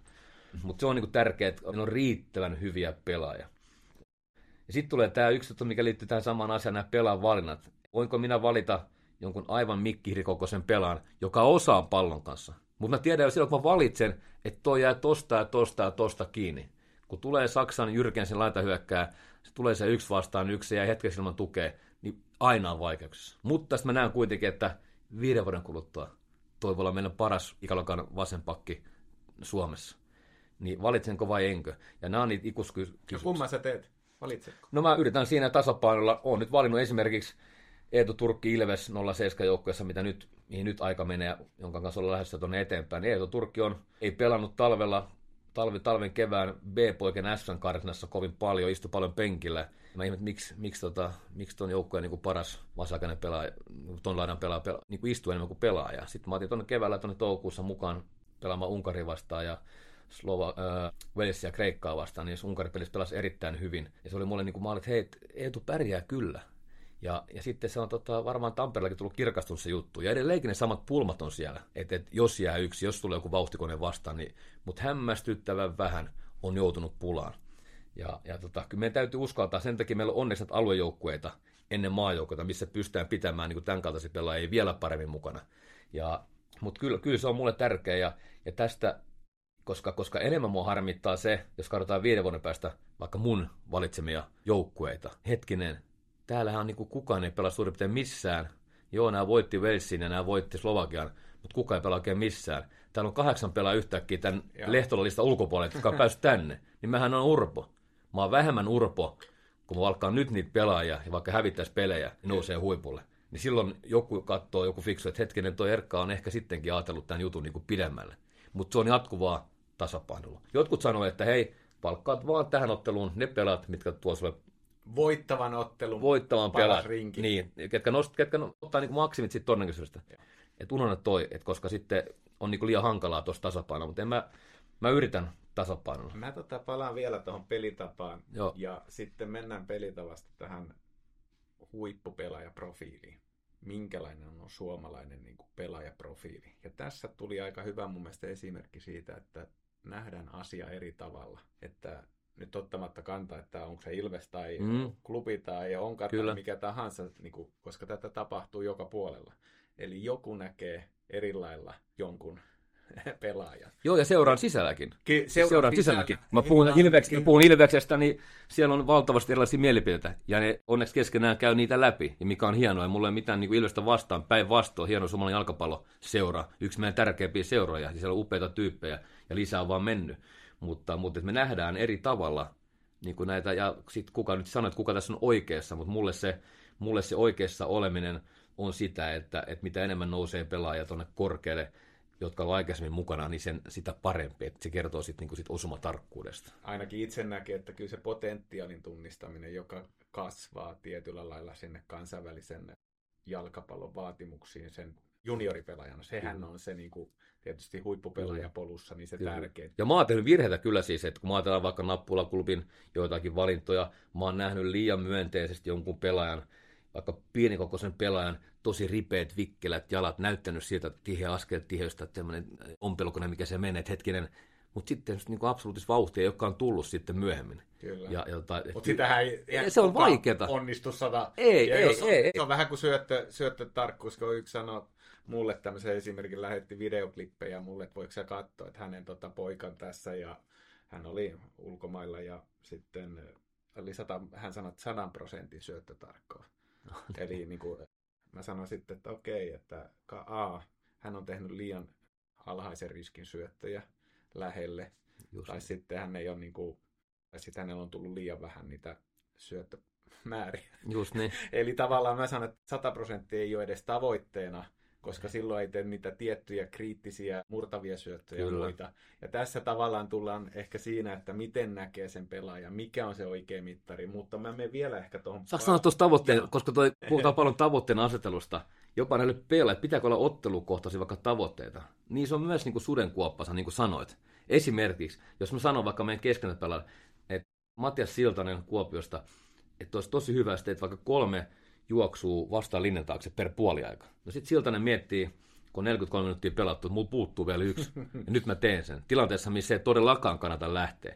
Ja tavoitteet voi ohjata myös pelaajia toimimaan väärin just tuommoinen 100 prosentin tavoite. Miten sä paat sen ensimmäisen harrastuksen ekan minuutin, niin tavoite on mennyt ja peli on jäljellä vielä puolitoista tuntia. Kyllä. Tai sä vaan syödät alaspäin tai niin kuin save Ja tämä on tässä tärkeää, että tavallaan ne, myöskin se dynaamisuus, mikä siellä kentällä, että ne pystyy havaitsemaan Kyllä. tiloja, ne pystyy havaitsemaan mahdollisuuksia, ne pystyy rohkeasti haastamaan itseään, että nyt mulla on vaikka 1v1 tilanteessa laidassa mahdollisuus murtautua boksiin. Ja, ja, ja haeta, mä lähden. Just niin, me haetaan jatkuvasti tasapainoa, niin kuin tiedät, ja mitä vaikka tota, tämä FIFA-mies Edi Maneli kiersi suomalaisia seuroja harjoituksia ja totesi, että et, et, täällä on varmaan niin treeneissä, täällä Suomessa tehdään ihan älyttömästi pelin avaamista. Ja mä näen sen kyllä. Meidän se teoria kyllä hallussa ja tota kautta päästään tonne ja sitten tulee tuota prässiin tonne ja nyt haluat sen houkuta vastaan vielä vähän lähemmässä tuki tohon, niitä on hinkattu. Niitä on todella hinkattu. Ja, ja, mutta mä edelleenkin mä sit tuu semmoista kuvaa, että me vaan niin kuin aina pelataan 6-7 syötöllä omassa boksissa joku Ranska ulos tai joku heikopimaa, niin ei, ei sitä tarkoita, että meillä on halu tulla linja kerrallaan, vaan kyllä meillä on oikeus pelaajalle syöttää 65 metriä pystyyn palloa, jos tilanne niin, kuin niin vaatii. Mutta se ei saa mennä, niin kuin, se ei saa kadota liian kauaksi siitä ytimestä. Että sitten kun joku tulee katsomaan, niin ei löydä yhtään niitä meidän periaatteet meidän pelistä. Että me niinku pannaan kaikki syrjään heti, kun tulee vähän vaikeaa. Tai heti, kun tulee vähän parempi ja isompi futismaa. Tai heti, kun on vähän enemmän fut- matsissa panosta. Mä en halua semmoista. Kyllä ne pitää tunnistaa ne jutut kuitenkin. Kun keskustelet kansainvälisten asiantuntijoiden ja muiden kanssa, miten ne arvioi? Miten, mä kysyn nyt ehkä sulta sen, että mikä on suomalainen pelitapa, mutta katsotaan näiden silmiin. Mitä, mitä ne on kertoneet? Minkälainen on tämä suomalainen pelitapa? No, itse asiassa heität kyllä nyt semmoisia niin syöttöjä lapaan, että, että jos sä sanot toivoa, niin tätäkin, tai taisi mun toivomus, toivomuslista tämäkin kysymys, koska mä itse itse asiassa niin kuuntelen kaikista tarkemmin, herkimmällä korvalla just niin kuin ulkomaalaisten kollegojen palautetta. Semmoista, mitkä on nähnyt vaikka poikien maajoukkoittaminen tai meidän pelaamista kuusi tai kahdeksan vuotta. Ne saattaa valmentaa Unkaria, Tanskaa, Ruotsia, Kreikkaa, sanotaan maita, joita vastaan me pelataan suht usein, Slovakia ja niin poispäin. Niin, koska sitten sillä on merkitystä. Ja kun ne tulee sanomaan, tästä on tietysti tyhmä, koska mä tässä joudun niin kehumaan paloliittoa ja meidän linjauksia ehkä jopa itteeni, mutta mä sanon sen kuitenkin. Sitten kun ne tulee sanomaan, että, että, tota, että, a, että, että te, te, te, te, teitä vastaan kiva pelaa, kun te ette niin kuin, tuu vaan rikkomaan peliä, vaan teillä on oma juttu, mitä te pyritte tekemään. Mä kysyin, Saksalta kysyin, niin tuli tänne 04 kanssa aikanaan tota, ennen koronaa tota, Lohjalle ja Hankoon. Mä kysyin, miksi, miksi te tuutte Lohjalle ja Hankoon pelaa Suomea vastaan?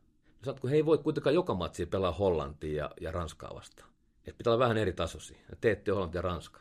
Mutta te pelaatte ja te pyritte niinku, tota, sillä omalla pelaamisella haavoittamaan meitä. Teillä on pallota, te päästä, ette vetäydy sinne niinku boksiin ekasta minuutista asti ja tyydy olemaan siellä ja hae niinku nolla nollaa tai jotain semmoista. Vaan te, teillä on niinku oma juttu, niin se oli mulle niinku hirmu tärkeä, että se on niinku huomattu ja kun se on, sitten mä sanon toisen esimerkiksi Ranskaa vastaan karsinoissa 2002, jossa me oli hyviä Naatan Skyttää ja Matti Peltola, Santeri Väänästä ja Ville Koske ja muita. Hyvä ryhmä. Haastettiin Ranska tosissaan Puolassa em Hävittiin 1-2, mutta sen jälkeen mä en vieläkään tiedä, oliko se vaan sattumaa, oliko sillä yhdellä pelillä merkitystä. Että kun Ville Sairaala ja maajoukkojen lähti Nioniin tuleviin lohkuarvontoin, niin ranskalaiset tuli kysymään niin kuin melkein joka eka treenipeliä tai tuplamatsi. Niin mä uskon, että sillä oli merkitys sille yhdelle pelille sillä tavalla, miten me pelataan. Ja jos sillä on tuommoinen merkitys, niin musta se kannattaa tehdä niin kuin pelkästään sen takia, että me saadaan hyviä pelejä ja taas pelat saa saman kehittyä. Eli periaatteessa niin kuin meidän pelitapa on huomattu, että se ei ole niin kuin pelitavaton ainakaan. Joo, ei, että... mä, oon, mä, oon, mä, oon siitä, mä menen siitä niin kuin ihan takuuseen. Että jos tuot tulee joku ruotsalainen, tanskalainen, norjalainen, kun pelataan Nordic Cupista, tai sieltä tulee joku Unkari, Slovakia ja muut, jotka sanoo sulle kirkkaan silmin, kun ei tuo Suomella mitään, ei, ei, ei ole mitään 15, 16, 17-vuotiaassa, niin mun, mun, mun tota, korvaan kuulostaa, että ne valehtelee, tai ne ymmärrä mistään mitään. Eli tapa on tunnistettu ja sitten sulla on tietynlainen on tämä taitavuus korostunut nyt ja se taitavuus tulee sieltä ihan, ihan niin kuin hiekkalaatikkoikäisestä saakka, milloin tulee tatseja paljon. Minkälainen on sitten tässä peli, otetaanko moderni jalkapallo ja tämä, niin minkälainen se suomalainen jalkapallopelaaja on, se profiili? Mistä me tunnistetaan tällä hetkellä? Mm. Minkälainen on niin suomalaisen, niin kuin, nythän meillä on hyvä maailmalla maalivahteja, niin kuin maalivahti, maalivahti on mennyt siellä päässyt eteenpäin. Ehkä puolustuskin pääsee. on kärkipelaajikin pukki ja on pohjanpalo ja nämä kaikki. Että on, Mun nekin on kolmekymppisiä niin, yli. Kyllä, kohta. Mutta mut mikä, joo, mut... mikä tämä niinku, tavallaan, mistä suomalainen huippupelaaja, onko sillä tunnistettava profiili tai tarviiko sillä edes olla? Niin. Koska se on pelipaikkakohtainen. Esimerkiksi, tai... kyllä, kyllä. Että niin kuin sanoit, että et pelat on niin erilaisia, ja mä en niin vielä, vielä näe sitä, että ne ihan parhaista parhaat yksilöt olisi jotenkin muuttunut siitä. Mä aika usein mietin ja palaan sinne meidän kultaisen sukupolven aikoihin. En mä tiedä, kuka nykypelasta keskittää paremmin kuin Mika Nurmela teki esimerkiksi tai kuka tekee pari maalia kuin Mikael Forssell. Kuka on yhtä hyvä voittaa, voittaa tota pääpalloa kuin ja Tihnen niin kuin pari. Tai vaikka puhutaan Veskarin valmennuksesta, mikä on siis, musta se on meidän oikeasti, se on, se on hieno käyntikortti. Mulla on aika varman tuntuma, että sitä arvostaa muuallakin Euroopassa, jotka on tosiaan nähnyt meidän poikien ja tyttöjen maajoukkueiden pelaavan, niin miten ne yrittää tehdä ne maalivahdit. Mutta siitä huolimatta pitää muistaa, että meillä oli Antti Niemi, Jussi Jääskeläinen valiliikassa, voi sanoa absoluuttisen huipulla. Ja arvostettu maalivahteja, jolle ei tuommoista koulua ollut niin kuin mailla halmella, ne oli nuoria pelaajia. Mutta tuo veskarikoutsaus on yksi, mä näen, niin sanoin tuossa äsken, että helppoa nähdä sitä, että no niin meidän puolustajien kanssa sitä pelin avaamista on kyllä hinkattu seurassa tosi paljon. Et siinä me lähdetään niin kuin, tavallaan korkeammalta tasolta liikkeelle kuin vaikka kymmenen vuotta sitten, merkittävästi korkeammalta tasolta. Sitten totta kai pitää välistä, sitä pitää jalostaa, sitä pitää kehittää, meidän ympäristön sopivaksi, niihin peleihin sopivaksi, mutta se on, sitä on hinkata, se näkyy. Sama on tämä niin jalkapalloteoria. Oon aika salitteet, jos pannaan sellainen niin kuin jalkapalloteoria MM-kisat, niin meidän U15, me ollaan korkeammalla maailmanrankingissa, kun me ollaan siellä kentällä. Kun mennään luentohuoneeseen, pannaan tietokilpailu pystyyn, pannaan klipit pyörimään, mitä pitäisi tehdä. Mutta mä en ole yhtään varma siitä, että kun sä oot siellä pelissä ja sun pitää heittäytyä, tehdä juttuja vähän niin kuin selkäytimestä ja, ja elää sitä juttua, niin ollaanko me siinä? Eli niin teoriassa ollaan hyviä, me on semmoinen, semmoinen fiilis mulle, että me ollaan teoriassa parempia pelaajia kuin kentällä suhteessa muihin. Me ymmärretään jalkapallologiikkaa. Se on varmaan kiitos, kiitos just sen valmentaa polven ehkä useammin nuorempien jalkapallon. Ehkä myös koulutussysteemi Koul- koko Koulutussysteemi on muuttunut, kehittynytkin. On tosiaan oltu ulkomailla, on, on tuotu tänne sit sieltä oppeja, sikäläisiä tapoja tehdä, jotka joskus sitten meni alastaan ikävä kyllä purematta niin kuin ehkä, ehkä tiedätkin, että joku, joku trendi menee, se vyöryä koko Suomen läpi, koska me oma niin kuin, identiteetti oli liian heikko tai meidän itseluottamus oli tarpeeksi korkea, niin me ollaan, me ollaan vaan nielastu se, mitä Portugalin miehet sanoi, että tämä on nyt paras tapa tehdä niin sellaisenaan, ja sekä ei aina ollut hyvä juttu. Mutta toi, toi teoria, toi futiksen logiikka, ehdottomasti, mutta sitten tota, edelleenkin mun on hankala jotenkin maalata vaan yhtä kuvaa suomalaisesta nuoresta niin huippujunioripelaajasta, että millainen se on, koska niin kuin sanoit, se on pelipaikakohtainen. Me ei voi olla yhdessä eikolakassa U16, me ei voi olla niin kuin erittäin hyvä hyökkävä laitapelaaja. Nyt mä puhun erittäin hyvästä hyökkäistä laitapelaajasta, vaikka Juho Talvitie 05 syntynyt, mutta mä silti korostan, että joo, Juho on vasta 18, mutta se on ollut pari vuotta nyt ulkomailla, pelaa Belgian kakkosarjassa, mutta ei aina pääse pelaamaan. Ja se kertoo vain kilpailun kovuudesta esimerkiksi me ei voi olla joku ikära, missä miss mä etin vuoden aina kissojen koiden kanssa vaikka oikeita laitapakki. Eikä vaan löydy niin kuin mun makuun riittävän hyvä, jonka mä tietäisin, että toi pärjää Puolaa vastaan, toi pärjää Ukrainaa vastaan. Tai mä tiedän, mitä sieltä tulee vastaan, millaisia pelaajia. mittakaava ero, mä haluan kertoa tähän, kun mä muistan tämän jutun nyt, tota, että viime maaliskuussa, mä olin katsomassa helmikuussa, mä näin Saksan ja Espanjan livenä Portugalissa, ne pelasi turnauksessa siellä, mä olin katsomassa, onneksi löytyi budjetti ja pääsin paikan päälle, koska se antaa aina enemmän kuin se videoiden kattominen. No sitten me mennään maaliskuun Turkkia, eka patsi Espanja vastaan, ja mä katson, että hetkinen, Tuolta puuttuu kaksi niiden parasta pelaajaa. Ne ei ole ollenkaan tämän mukaan turnauksessa. Et mitä ihmettä? Onko ne loukkaantunut? Onko se vanhemman ikäryhmän mukana? Mitä on tapahtunut? No jos mä pakotan Hulen Guerrero, entinen Atletico Bilbao legenda Espanjan maajoukkueelle valmis niitä, on pakotan sen niin sit matsin jälkeen, niin kuin, että nyt sä vaan tuut ja me on tunti, eikö niin, tunti löytyy aina aika futiksesta ja sitten se suostuu ja menee pari päivää mistä alas. Ja mä kysyin, hei missä nämä unnit oli? Et sun paras niin kuin, laitahyökkäjä, paras pakki puuttuu kokonaan. Sitten sanoi mulle, että Joo, ne on tota, kurinpidollisista syystä poissa. Et Tiitto sanoi, että ne on, ne on jossain jotain hölmöyden, en mitä, mutta hän ei voinut valita niitä. Toinen kaveri oli tämä Lamin Jamal, joka nyt teki, siis on Barsten teki, teki Espanjan aamajoukkoisen. Siis jätkä on, oli 15, se oli vielä vuotta nuori, 07 silloin. Ja sitten kun siitä puuttu se vasen pakki, niin sanoi mulle se coach, että ei oikein löytynyt sit niinku tästä omasta ikäryhmästä. Että hän otti sitten vuotta nuoremman, joka pelaa Bayern Münchenissä. Niin silloin mietin, että mittakaaveero, että okei, okay. niin kuin, että kiva. Ja, ja toi on se maailma, missä onneksi, minne onneksi joskus päästään mukaan ja yrittämään ja kuulemaan, näkemään ja kokemaan, mikä on tärkeä. Mutta edelleenkin että nopeasti vaan, että toi, ja ajattelin silleen, että on, toi muuttuu siihen suuntaan, että meidän pitää olla niin kuin, vähän niin kuin jokaisella pelipaikalla tietynlaisia valmiuksia enemmän ja enemmän. Et, et, Eli generalisti. Niin, kyllä se... Vai kyllä... onko se, ehkä mä Joo. otan tästä vielä ota, sivujuonteen, niin vaihdoin ajatuksia Gert Remmelin kanssa tästä vaikka, ja mm. mikä on, mikä on niin kuin tulevaisuuden pelaajaprofiili, ja sitten hän sanoi, että tulevaisuuden pelaajaprofiili että pitää olla generalisti enemmän kuin spesialisti, eli mm. pitää pystyä kolme neljä pelipaikkaa niin kuin, ja pystymään sopeutumaan erilaiseen. Tulee tilanne, että okei, okay, fullback on vaikka onkin wingeri, niin, eli tai sitten keskikentän keskellä, tai kympipaikan, tai Eli mitä sä näet tässä? Onko tämä, onko tämä koska tämä sama mun mielestä monessa muuallakin, äh, ei tämä vain jalkapallo, mm.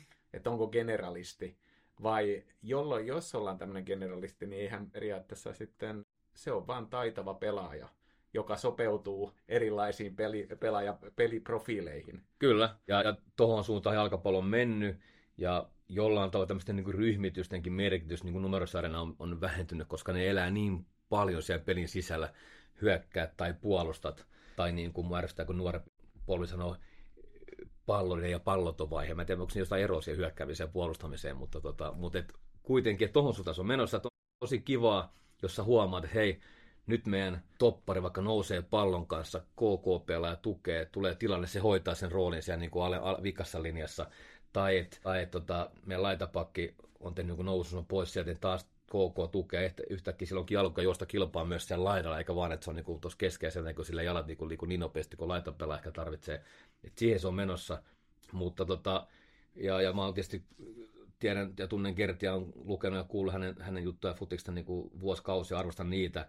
Ja hän on musta ollut aina tätä mieltä, että, että, että tämä on se suuntaus, mihin futis on menossa. Vaaditaan, että ne spesialistit ei tee niin kuin uutta kevättä. Mun mielestä se on hienoa, jos meillä on semmoisia pelaajia, että voidaan sanoa, että toi jossain niin kuin spesialisti. Meillä on joku niin kuin... Tietysti maalivahti on maalivahti. Maalivahti on tietysti... Mutta senkin rooli on muuttunut merkittävästi. Joo, ja, se on... ja siis se on, se, on, se on mieletön etu, kun on... Kyllä mä edelleenkin kiusaan niin Reposen Niemelle ja muita veskarikootseja siitä, että enää ei siis tarvitse osaa torjua ollenkaan, niin kuin, että riittää, kun, mutta eihän se niin mene, vaan kyllä hänkin tietysti totta kai torjuntoja harjoitellaan edelleen ja se on tärkeä, tärkeä juttu, mutta kyllä se jalalla pelaaminen tuo vaan tietyn mahdollisuuden niin kuin pelata jal- tietynlaista jalkapalloa. Se, on, se olisi ihan kau- eikä meillä enää ole, enkä mä enää valitsekaan semmoista, mikä ei osaisi yhtään niin kuin pelaa palloa jalalla maalivahti, eikä me tule semmoisia, koska ne on seurassa, että tehdään nyt niin paljon, se on kyllä ymmärretty se viesti, että, että pitää osaa pelaa futista myös maalivahdin jalalla. Mutta siinäkin on yksi jännä juttu, että sitten tuntuu, että tietyt perinteiset veskarihommat on unohtunut kokonaan tämän myötä. Että mä näen tosi harvoin semmoisia maalivahteja, jotka ottaa keskityksen kiinni käsillään, juoksee 10 metriä eteenpäin rajalle ja avaa heittämällä nopeasti. Pikemminkin käy silleen, että me ollaan opetettu siihen tyyliin, että otetaan pallo käteen, mä kävelen sinne alueelle, sitten mä rupean peruttamaan. Mä pallon alas, jotta me saadaan se peruslähtöasetelma, mitä me ollaan harjoiteltu ehkä eniten. Veskari on siinä maaliviivalla ja topparit siinä vitosen kulmalla ja sitten lähdetään. Nyt on turvallinen olo, kun saatiin tämä tuttu muoto, mistä mm. lähdetään pelaamaan. Eikä ole niin kuin edetty, pelattu peliä, edetty siinä hetkessä, mikä tähän tilanteeseen sopisi. Ja sitä ei voi unohtaa niin kuin millään pelipaikalla. Että se on kuitenkin se iso asia. Okay. Ja tässäkin muistan hyvin, kun Lippos Kimmo, Kimmo sanoi yhdelle meidän maalivahdesta kerran, kun tuli tauolla kysymään. Oli ollut, tuli seurasta, missä oli pantu paljon energiaa tähän veskarikoutsaamiseen, myös niin kuin taktisessa mielessä. Sitten oli vähän tuskallus sen ekan puolella oikein löytynytkin paikkoja, mitä pitäisi avata ja mitä pitäisi tehdä. Ja tuli tauolla kysy Kimmo, että, että Kimmo, tota, että mitä mä teen, että mihin mun kannattaa niin kuin toi tavata. Kimmo sanoi sille kärjistään tahallaan, jotta viesti menee, en minä tiedä. Sinähän se pelaat. Sinähän näet paremmin sieltä niin kuin sen nä- sun näkövinkkeli on toinen kuin mulla, mä oon tuolla sivulla. Et löydä sieltä se paras rakko ja pelaa sinne. Vähän käristään ja ilkeästikin tavallaan, mutta pointti on musta selvää, että kyllä pelaajan pitää itse havainnoida, havainnoida ja, ja opetella kyllä. ja haistaa, mikä nyt tähän on paras ratkaisu. Kyllä. Ja siihen myös haluan itse niin kuin tähtää tämän opettamisen, jonka takia mä oon aika huono, tai kun suhtaudun nuivasti semmoisten sata nolla periaatteiden opettamiseen, koska kun yksi sekuntia myöhemmin joku juttu on muuttunut, niin se logiikka ei enää päde. Eli periaatteessa niin ei liian pelikirjamaista, että tehdään joku liian tiukka suunnitelma, jossa pitäydytään, vaan se pitää olla joustava, jossa on mahdollisuuksia luovuuteen, dynamiikkaa, kehit, tilanne, itse olen sitä sanonut, ehkä mä oon puhunut aina dynaamisesta futiksesta, että mm. se on niin dynaaminen laji, että sitä on, jos se vie pilkun tarkalle niin kuin suunnittelutasolle, niin se jäykistää pelaajien niin kuin luovuuden ja ohjautuvuuden. Näin mä, ohjautuvuuden. Ja myös päätöksentekokykyä, Saattaa jolloin ne menee riskien minimointiin. Siirtää vastuun aina jonnekin muualle. Ja tätä, niin kuin, mä näen kyllä, että tästä on päästy pois, mutta yhteen vaiheen meillä oli tämmöinen, niin kuin, missä palloa kierrätettiin niin kuin ilman oikeastaan tavoitetta ottaa sitä riskiä, vaan sitä niin kuin, Kyllä. pyöriteltiin Kyllä. ja niin kuin ymmärrettiin väärin ja sitten tuli, että miksi sä nyt väärän syötön teet tai miksi sä väärän ratkaisu, eli virheiden kautta. Mutta tota... Mutta oli hyvä toi nosto toi, että, että että niin kuin sä tavallaan yrität vierittää sitä syytä jonnekin muualle kuin ittees. Totta kai matsissa tulee niitä tilanteita, että et, et se vaikka keskentäpelä ei olekaan niin kuin veskarin kannalta parhassa paikassa. Joo, se veskari voi ruveta syyttämään, että nyt tämä ei mennyt hyvin, koska tuo ei ollut tossa. Mutta niin, ei mennytkään nappiin, mutta sitten sun pitää tehdä joku muuta. Et täällä nyt ihmiset pelasit siihen palloon. Tai jos tuo kesken tai meidän hyökkää jää yksin, menetin pallon, kun ei ketään ollut. Niin menetit, mutta kaikki ei olisi menettänyt. Kyllä. Sä voit olla parempi tuossa tilanteessa yksin. Kyllä. Jos sä oot tossa parempi, niin tämä mun keskenkertaisesti rakentama organisaatio joku kerkee, kerkee ehkä sen lähemmäs. että tota, et, et, et, et, tossa sun pitää silti parempi, vaikka sä oot siinä yksin. Ja se on nimenomaan se juttu. Ja oppimismielestä toi on ehkä tärkeä niin myöskin, että sitä vastuuta ja syitä ei laita ulkoisiin tekijöihin, vaan ensin lähtee katsomaan sen oman, miksi mä liikuin tuohon tilaan, jossa mä oon niin kuin liian vaikka kaksi pelaajaa prässää mun takana ja pyydän palloa. Sitten kun mä niin. menetän sen pallon, niin sanoin, että miksi sä, miksi sä niin kuin annoit huono syötä. ajattele, ajattele, ajattele Neymar PSGssä, katsoin niitä pelejä, niin se, se oli niin kuin sata kertaa, sille pelattiin niin kuin luoti suora syöttö, pitkin linjaa, tuli pakki selässä. Niin kuin tavallaan niitä palloja, mitä, mitä moni sanoo, että ei, ei saa tai kannata pelata, eikä varmaan lähes kannata kannatakaan. Mutta Neymar ehkä menetti tavallaan ne pallo, pallot niin yhden kymmenestä. Se otti kaksi kertaa livahti keskelle jollain ihme jutulla, kuusi kertaa sitä rikottiin ja sai vaparin. Se oli se minimi. Et kuitenkin se pärjäsi niissä tilanteissa, vaikka se tilanne oli hankala. Ja, ja se on yksi osa jalkapalloa, itse asiassa tosi, tärke, itse tosi tärkeä osa. Kyllä. Niin. Mä tota, otan muutama Ikka Miettisen kanssa tuon Ongan edustusjoukkueen valmennustiimiin kuuluvan valmentajan kanssa keskusteli ja hän sanoi, että Suomessa on, niin kuin puhutaan paljon taktiikasta, mutta puhutaan vähemmän pelistä. Mm. Ja sitten ehkä toinenkin tässä, niin kuin mitä on keskustellut niin kuin monen kanssa sama tämä, että me osataan niin kuin ehkä just tämä struktuurit ja puhutaan näistä formaatioista ja tietyistä asioista ja puhutaan mutta puhutaanko me sun mielestä sitten kuitenkaan oikeasti siitä pelistä riittävästi? Vai onko tämä niinku vaan, että... mutta tämä oli tämmöinen hyvä, hyvä niinku mun mielestä nosto vaan siinä, että, että me osataan kyllä taktiset, eli niin sanotusti teoria. Kyllä. Niin kuin pelaajatkin sanoit, että teoriassa meidän pelaajat on parempia kuin käytännössä, niin mm. onko se myös valmennuksen vi- sama, että me ollaan teoriassa niin kuin... Ollaan. Mun mielestä ollaan. Että mä, mä just olen tuota pohtinut hirveästi, että, että kuinka paljon, että voisiko minä sillä, että mä olisi vielä, vielä jotenkin yksityiskohtaisempi, puhutaan vaikka pelisuunnitelma tai pelikirja, niin voisiko se tuoda meille paljon parempia tuloksia. Ja tämän kanssa mä oon, niin tätä mä oon miettinyt paljon. Mutta mä ajattelen, mä ajattelen sen sillä, kun jalkapallopeli on niin, siellä tapahtuu niin paljon erilaisia juttuja. Se on tavallaan simppeli se niin kuin logiikka, mutta sitten kun se joku juttu muuttuu, niin se ei enää, pitää muuttaa. Kaikki pitää sopeutua aika nopeasti muuttuviin tilanteisiin. Ja sä et ikinä pysty coachina, et edes seuramaailmassa, puhumattakaan maajoukkueemassa. Sulla ei niin paljon koskaan aikaa, treenejä, tapahtumia, että sä ehtisit koko sen futiskirjan käydä läpi pelaille. Eikä edes kannata. Ja mä luotan siihen, että meillä edelleenkin olisi riittävä määrä tapahtumia, riittävä määrä pelejä, joissa tapahtuu erilaisia asioita. Kun me aloitetaan U15 ja me tullaan kaksi vuotta myöhemmin U17 EM-karsintaan, eli just nyt tullaan. Ne pojat, ne, jotka olleet paljon mukana, ne on pelannut sitten heitä vaikka numero 20 ottelua tai 16 peliä. Niin sitten siinä ajassa mä luotan siihen, ja mä oon tietysti nyt ollut aika kauan tässä, ja mulla on kokemus siitä, että mitä siinä ajassa tapahtuu. Niin sieltä tulee niin paljon juttuja, mihin tarttua, mitkä opettaa nimenomaan pelaamaan futista, ei vaan sitten meidän tapaa toteuttaa asioita, vaan pelaamaan futista, semmoisia yksittäisiä tilanteita, mitä ei aina edes muista coachina, että on olemassakaan. Sitten tulee, hei, olipa hienoa, että toi tuli nyt, eikä karsinassa, kun vedettiin toi niin vihkoa, ja nyt toi teki maalin. Ja, ja tämä on se mun niinku, isoin, ehkä isoin niinku, tavallaan yksi isompi juttu, kun minä, minä opetan, niin mä en, jos sä sanot mulle, saat vaikka mun päällikkö liitossa, että älä anna palautetta mistään muusta kuin niistä meidän omaan pelitapaan liittyvistä jutusta, koska niin kuin, että ei voi niin kuin rönsyillä. Mä teen, en suostu. Koska siellä pelissä tapahtuu niin kiinnostavia ja mulle niin tärkeitä asioita, myös lopputuloksen ja sen yksittäisen pelin oppimisen kannalta. Tuohon on pakko tarttua. Tuohon on ihan pakko tarttua nyt ja hyvä, että tuo tapahtuu tässä Tanskapelissä.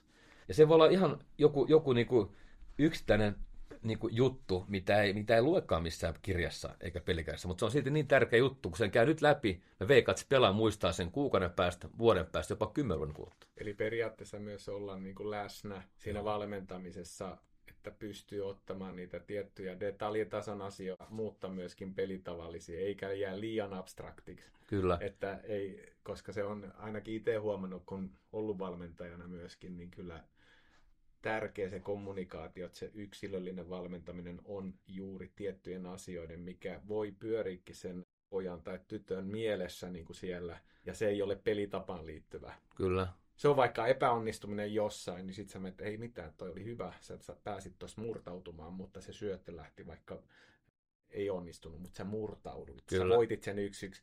Ja silloin se huomaakin, että okei, että, että kyllä mä, mä, mä oon tuossa samaa mieltä, että tavallaan me ei saada lukkiutua tiettyyn, mitä saa kertoa, mitä ei, koska silloin se myöskin lukkoon lyö mm. valmentamisen. Mm.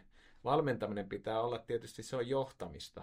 On, on siinäkin tasapaino, mitä sanoo, mitä ei sano, Kyllä. mutta sillä tavalla, jos kertoo rajat, että miten sä valmennat, miten johdat, niin silloinhan se valmentajan rooli on aika vähän, niin, sitä kavennetaan, kavennetaan plus mun mielestä muutakin viedään vähän niin kuin intoa tai jotain onnistunut elämyksiä pois. Hetkinen, mä näen, ei, kiva, toi tapa, tuohon pitää puuttua, tota, toi on ehkä tärkeä juttu, me viedään toi toinen noin, että toi meidän oma, meidän pelitapaliittomme jääkin niin kuin kakkoseksi.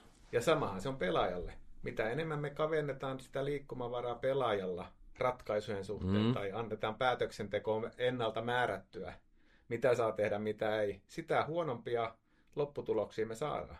Kyllä. Sitä ennalta arvattavampia lopputuloksia me pelaajan näkökulmasta saadaan. Eli se tekee jotain muuta, mitä välttämättä hän ei itse pelaajana tekisi. Mm. Eli tämä on vähän niin kuin menee sitten sitä samaa viesti. Mutta mennään, tota, tässä on niin paljon asioita niin vielä, ja, ja tota, mitä pitäisi keskustella. Mutta mennään tähän valmentamiseen, suomalaiseen jalkapallovalmentamiseen. Meilläkin on yhdistyksessä on juniorivalmentajia, niin miltä sun mielestä suomalainen jalkapallovalmennus näyttää? Kirjavalta. Toki, toki että mun Mä näen liian vähän harjoituksia, mä ehkä ehdin kiertää liian vähän, äh, mutta se, ja sen takia mun täytyy sanoa, että tässä on osa myös niin kuin tuntumaa. Osa perustuu niin kuin tarkkoihin havaintoihin, osa perustuu siihen, mitä mä oon, niin kuin tulkitsen itse tietyistä signaaleista.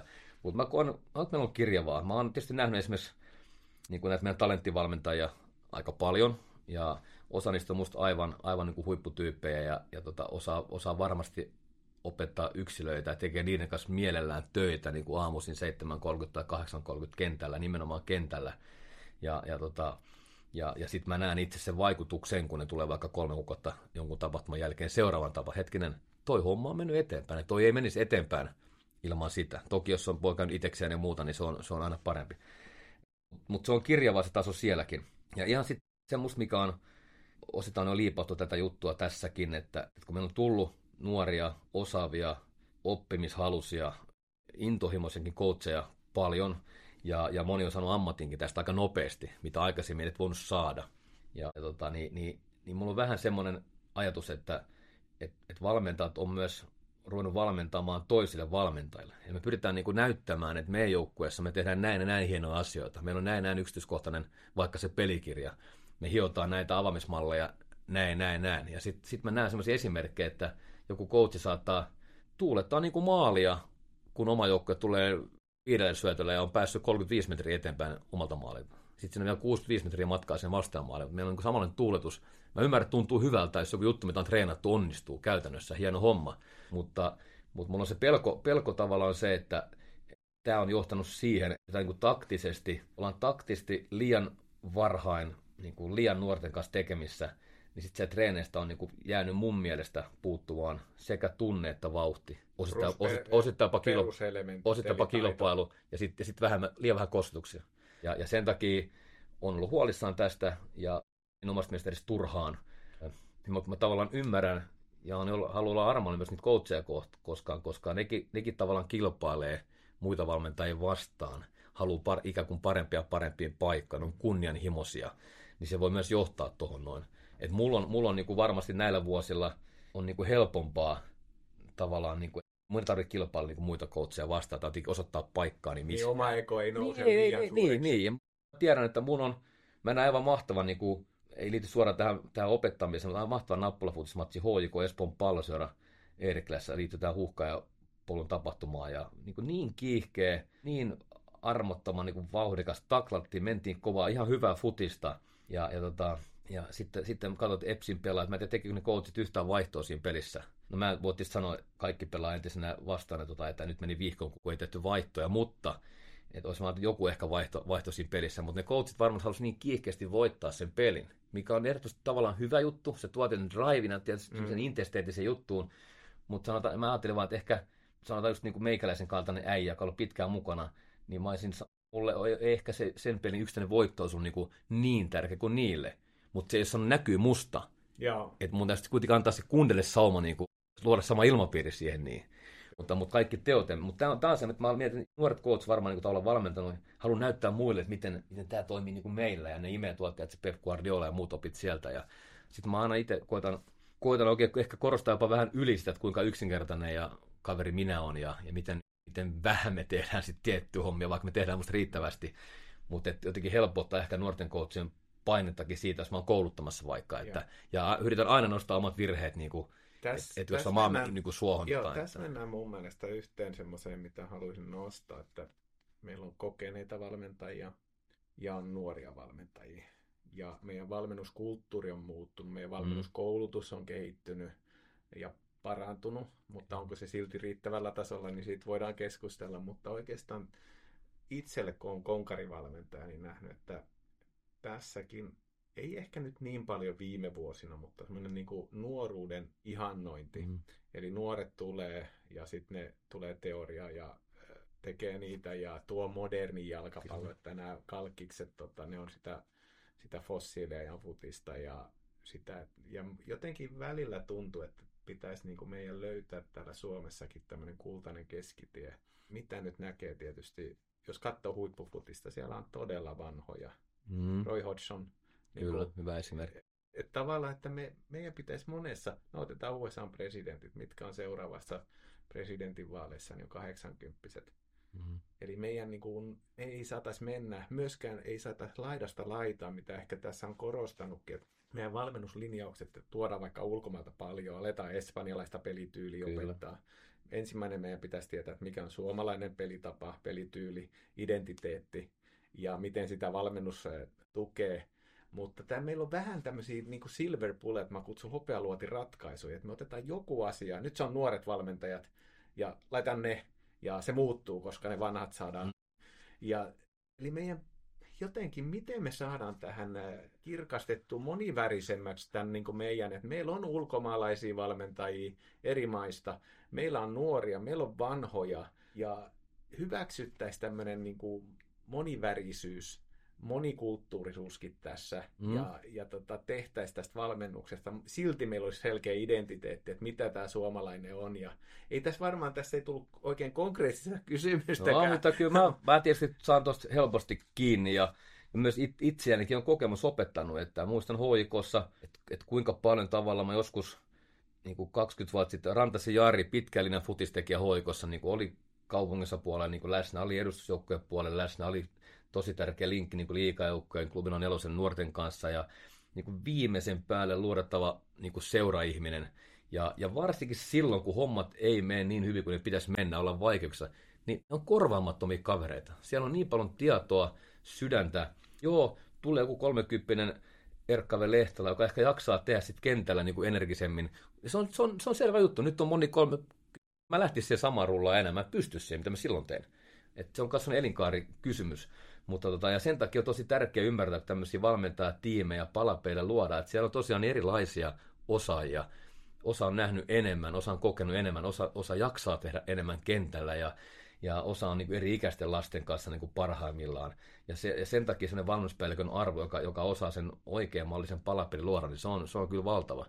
valtava. Ja, ja, ja sama, sama tietysti itsekin välin nielemistä, että kun kokee, että tuosta hommasta tietää, näin me kannattaa tehdä, sitten kun nuoreni polvi rääkyy jossain tuolla niin kuin somessa ja muualla, niin kuin, että voi mennä ihan niin kuin päin seiniä, ja niin kuin tekisi mieli ampua jollain haulikoon niin suurin piirtein huonommilla hetkillä. Sitten koettaa, että ei, ei ole mun tehtävä, mun täytyy, varsinkin mun täytyy sieltä, mä oon niin pitkään ollut, mä oon itsekin kriittinen, mm. ja, ja tota, kuka hyödy, mä rupean nyt tykittämään tuota kritiikkiä niin kuin haulikolla, tota, koska, koska sivulla perää, jos ei siinä ole perää, ehkä se kritiikin sitä oppii myöhemmin, tuota mm. hetkinen hän ehkä ampukin vähän turhaan herkästi tietämättä tarpeeksi, mitä me on tehty. Mm. Että semmoinen niin kuin, puun takaa niin kuin, puukottaminen tai, tai johonkin toimintaan tutust, niin kuin tutust, tutustumatta lähemminkin toimintaan, niin on aika hankala mun mielestä antaa kovin järkevää kritiikkiä. Ja sen takia sen mä ainakin itsekin koettanut muistaa. Tai kritiikkiä ja... voidaan antaa, mutta tavallaan mm. onko se sitten onko sitten oikeaa kritiikkiä vai onko se yleistä vain kriittisyyttä. Kyllä. Ja, ja nykyään, se, se kyllä, aina it, ite, itseäni monessa, että meidän dialogi, argumentointi, että on helppo olla kriittinen ja yleinen kriittisyys kaikkea kohtaa. Yhteiskunta on huono.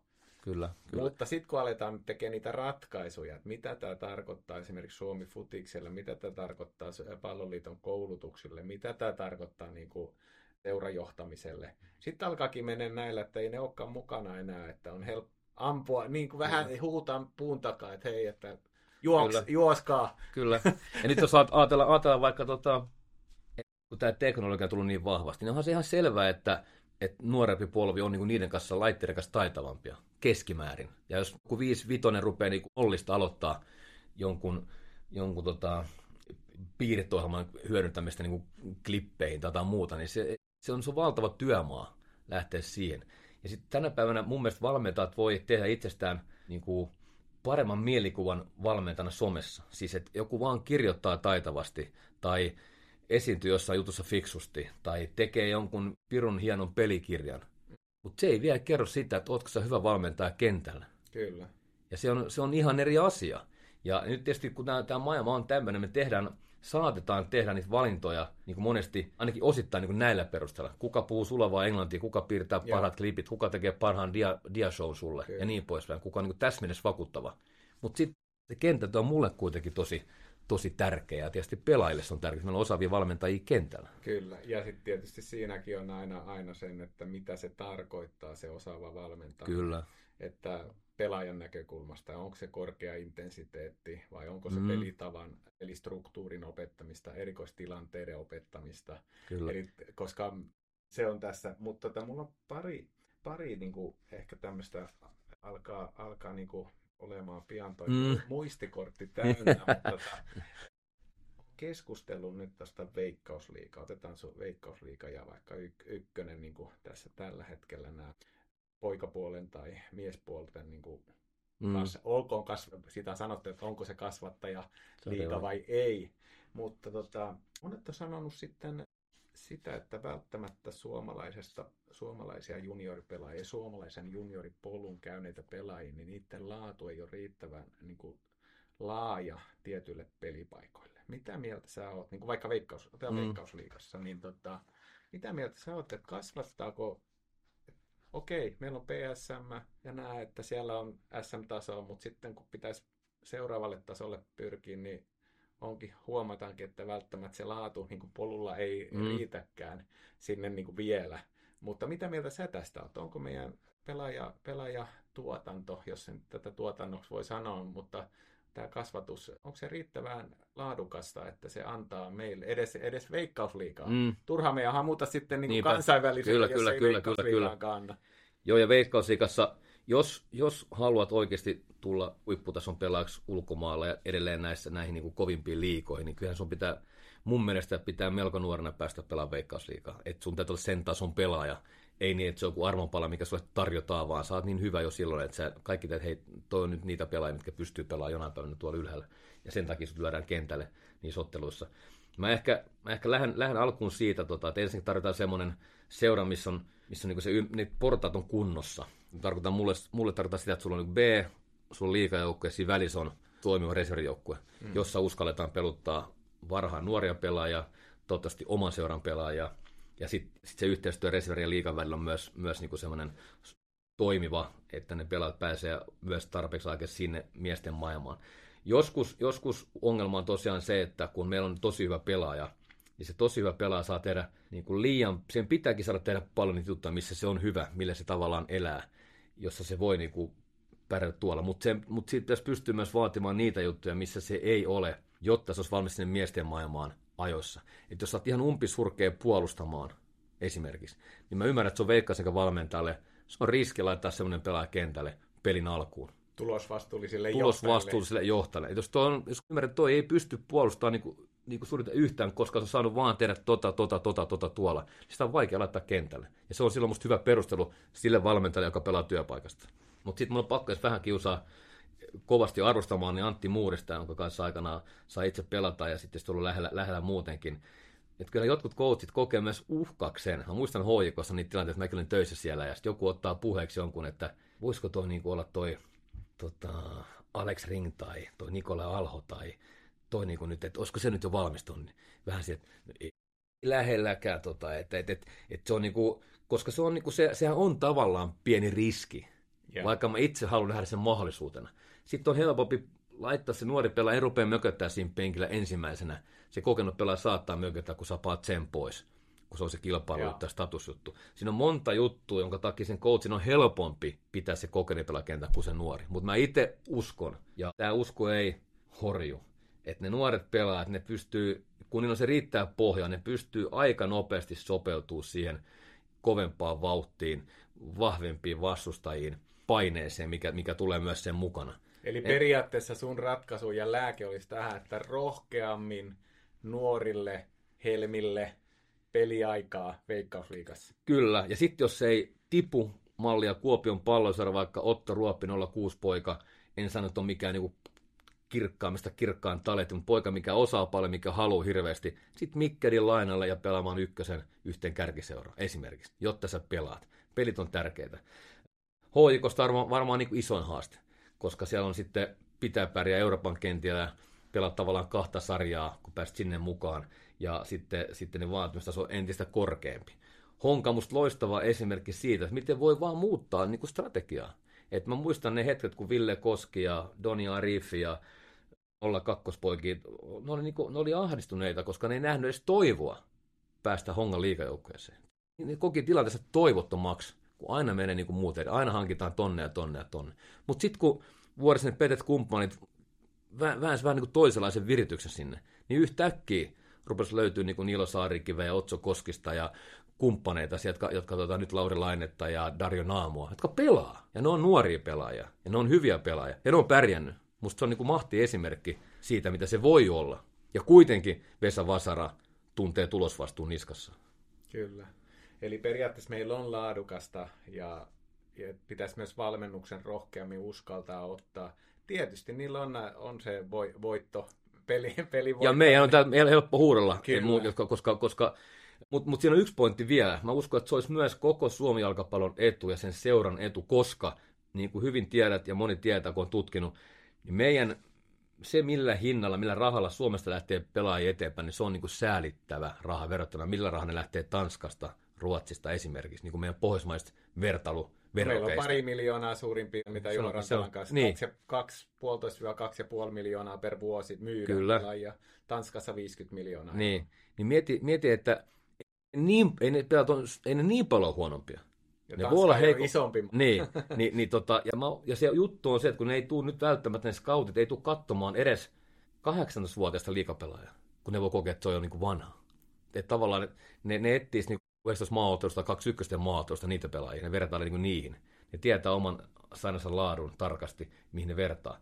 Ja sen takia peluttamalla nuorempia, niiden arvo, arvo nousee heti, ja sitten myös seura voi saada siitä enemmän fyrkkaa oman toimintansa kehittämiseen ja pyörittämiseen. Mulla on yksi, tätä, yksi kysymys tähän loppuun vielä, vielä tai ehkä muutamakin, mm. mutta yksi, yksi nyt tämmöinen ehkä suomalaisen yhteiskunnan muuttumisesta. Haluttiin tai ei, niin suomalainen yhteiskunta muuttuu tulevaisuudessa. Meillä on yhä enemmän maahanmuuttajataustaisia perheitä täällä ja meillä on erilaisia niin keskittymiä, missä on, on eri, eri, eri taustoista, kulttuuritaustoista olevia ihmisiä. Miten tämä vaikuttaa Suomi-futikseen? Oma, oma ehkä semmoinen näkemys on, että myös näiden niin kuin, mukaan saaminen jalkapalloon yhä enenevässä määrin. Tietysti ne on jo mukana mm. ja tietysti seurassa on niin kuin paljon, mutta mä uskon, että tämä tulee rikastamaan suomalaista niin kuin, ja muuttamaan vähän sitä meidän ajatusta, mikä on suomalainen futari, niin tota, profiililtaan, niin tämä tulee, ja myöskin se erilainen ehkä nälän tunnekin myös, että mikä on, on kuitenkin, ollaan vierassa kulttuurissa, mm. rakennetaan omaa niin kuin sitä platformia tänne tietyn, tiettyyn maahan, mutta no, mitä mieltä sä oot? Joo, ehdottomasti rikastuttaa ja mä oon vielä, kun aikana asuttiin Lauttasaaressa, missä ei nähnyt yhtään muun väristä ihmistä koko saarella. Mua harmitti niin meidän lasten puolesta pelkästään, että ei ollut päiväkodissa eikä ollut koulussa. Ja jalkapallossa oli, onneksi, mikä oli niin kuin hieno rikkaus ja myös niin kuin hyvä keino oppia ymmärtämään niin kuin muunlaisia ihmisiä, erilaisuutta.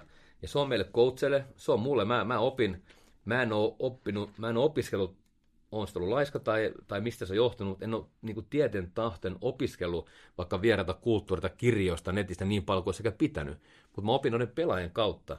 Ja ne on välillä ihan niin kuin hauskoikin semmoisia oppeita, mihin, mihin tota, törmää, kun joku, joku lähtee, kun me laitetaan niin kuin Olli Lindholm kuoli, olla, kuoli joku, jonkun leirin alla Erkkilästä, tota, ja mä laitoin Olli Lindholm jonkun biisin soimaan, että mä sivistän vähän meidän nuoria poikia, välttämättä tiedä, missä se on lähtenyt ja kuka se on, niin sitten pari poikaa lähtee pois, koska se musiikki ei niin sovi sen niiden vaikka uskontoon niin kokee sen niin. Mutta hetkinen, niin kuin, tätä, olisiko mutta tietää etukäteen, no mä opin siinä. Eikä tule mitään, niin kuin, että hei, mm. tyhmä coach, että sä ottanut huomiota, vaan että... Ja, ja sitten totta kai, mä oon itse ajatellut monta kertaa silleen, että jos Itä-Helsinki kohteena toista tuota asukasta, paljon maahanmuuttotaustaisia niin perheiden lapsia, jotka on moni tietysti nyt jo syntynyt Suomessa tai on toista polvea. Siellä voi olla, se liekki voi palaa vähän kuumemmin siihen pelaamiseen, että voi kun joku saisi sen alueen haltuun ja tarjoaisi oloja ja saisi niin jotenkin pidetty sen harrastamisen halpana ja että et sulkisi ketään sen takia, rahan takia veke, koska musta se on niin potentiaali täynnä se alue esimerkiksi. Mm. Ja, ja sitten ihan sama meidän maajoukkoja, aika harvoin enää meillä on niin joukkoja, kun peli alkaa, missä ei ole yhtään tummaista pelaa esimerkiksi. Mm. Nyt oli kolme mukana Sveitsissä, kun oltiin, oltiin esimerkissä. Tota, se on, se on niin tosi, se on tosi, tosi upea juttu, että he varmasti voi oppia meiltä ja meidän pitää oppia niiltä ja, ja mä uskon, että tekee meistä sekä, sekä parempia ymmärtäväisempiä ihmisiä että myös paremman jalkapallomaan. Joo, tämä on niin kuin siinä mielessä myös valmennukset, että mitä ollaan keskusteltu tässä koko ajan, että kansainvälinen jalkapalloevoluutio on nopea. Se tulee muuttaa valmentajien niin kuin myöskin vaatimustasoja. Mm. Meidän kulttuuritausta, pelaajien kulttuuritausta on erilainen tulevaisuudessa. Yhä moni, moni niin kuin monimuotoisempi. Ja se tulee muuttamaan vaatimuksia, miten kielen käyttö, mitä kieltä käytetään Kyllä. Niin kuin ja näin ja sitten tulee vielä näitä, että mikä on just tämä ehkä päätoiminen osa, otona ja muu, että miten paljon resursseja, miten paljon pystyy fokusoimaan, miten paljon pystyy ottaa yksilöllisiä, yksilöllisiä valmennuksia. Mm. Tässä on niin kuin hirveän paljon niin kuin valmennukseen liittyvää. On. Ja mulle tulee näin niin kuin ehkä juniorivalmentajan näkökulmasta, että riittääkö tähän riittävän hyvää laadukasta valmentajaa massaa sit tulevaisuudessa, niin en ehkä, tähän ei ehkä tarvi vastata yhtään niin nyt, nyt, mutta tota, kyllä tämä haasteita on. No siis ei, joo, ei ehdottomasti, koska taas kerran niin sen valmentajan tai sen ihmisen, joka näidenkin tavallaan aika niin heterogenes porukka sitten tekee, tekee töitä, niin se on niin haastavampi se maailma, tietysti. Jos ymmärretään tosiaan erilaisia kulttuureita, erilaisia tapoja toimia, pelaat voi olla erilaisia, tutko sä Rovaniemeltä vai Helsingistä, puhumattakaan, että onko sun juuret jossain muualla tai sun vanhempien tota, tapa kasvattaa sua niin kuin siihen, tähän, tähän maailmaan ja mitä sulle on opetettu ekat 3-14 vuotta niin ylipäätään tästä elämästä ja ja se, että sä olet valmentana kaikki sieltäkin haltuun, plus sitten tämän datan ja videot ja nämä yhteiskuntavastuut ja kaikki muut, niin se paketti on valtava. Ja, ja, ja hyvä, jos siellä on sitten ihmisiä niiden vaikka nuorten coachien ympärillä, joilla on kokemusta, jotka pystyy tukemaan, ole lähellä silloin, kun alkaa mennä sormi suuhun, sanotaan tiukassa paikassa. Ja tämä on ehkä se tärkeä myös, että nyt on se tuki, että myöskin tässä joku tulikin, joku jossain niin kuin jäi mieleen se, että kyllä silloin kun voitto ja menestystä on, niin selkään taputtelijoita mm. löytyy. Mutta silloin kun ne ei ole, niin helposti selkään taputtelijatkin muuttuu selkään puukotteiksi, jolloin niin kuin näissä kun valmentaja kuitenkin, että se on vaihtaa seuroja, se vaihtaa joukkueita. Ja tärkeää on niin kuin saada se hyvä, hyvä pohja niille niin kuin jatkaa seuraavissa, niin mun mielestä enemmän tukea pitää antaa seurojen, että keskustelu, kun niin kuin kun ei asiat meekään aina niin toivotusti, niin silloin on ymmärrystä. Edes hetkittäin. Kyllä, kyllä. Ja tuossa varmaan sitten, vaikka mä aina yritän pitää fokussa itse pelissä ja pelaajissa ja futiksessa, niin on varmaan tärkeää, että myös tähän saadaan tavallaan koulutusta, koulutusta vaikka palloliitolta. Kyllä. Ymmärretään erilaisia kulttuureita ja muita, että se on ainakin osa jotain valmentaa koulutusputkea. Tuossa pitää sanoa se, että, että noihan se on. Ja sanotaan, että jos mun joukkue pelaa Viroa vastaan, me voitetaan se peli 4-0 tai 6-0, niin sitten mä voin lukea jostain kuulla, että vitsi, kun oli hienoa hyökkäyspeliä. Kyllä oli niin kuin mallit kunnossa ja mentiin tuolta ohi ja mentiin tuolta ohi. Olipa hyvin rakennettu niin kuin joukkoja ja rakenneista tätä. Sitten kun me hävitään, hävitään tuota Saksalle, kuka helvetti tätä jengiä valmentaa, että on niin kuin mitä, onko opettanut kukaan yhtään mitään mistään futiksesta.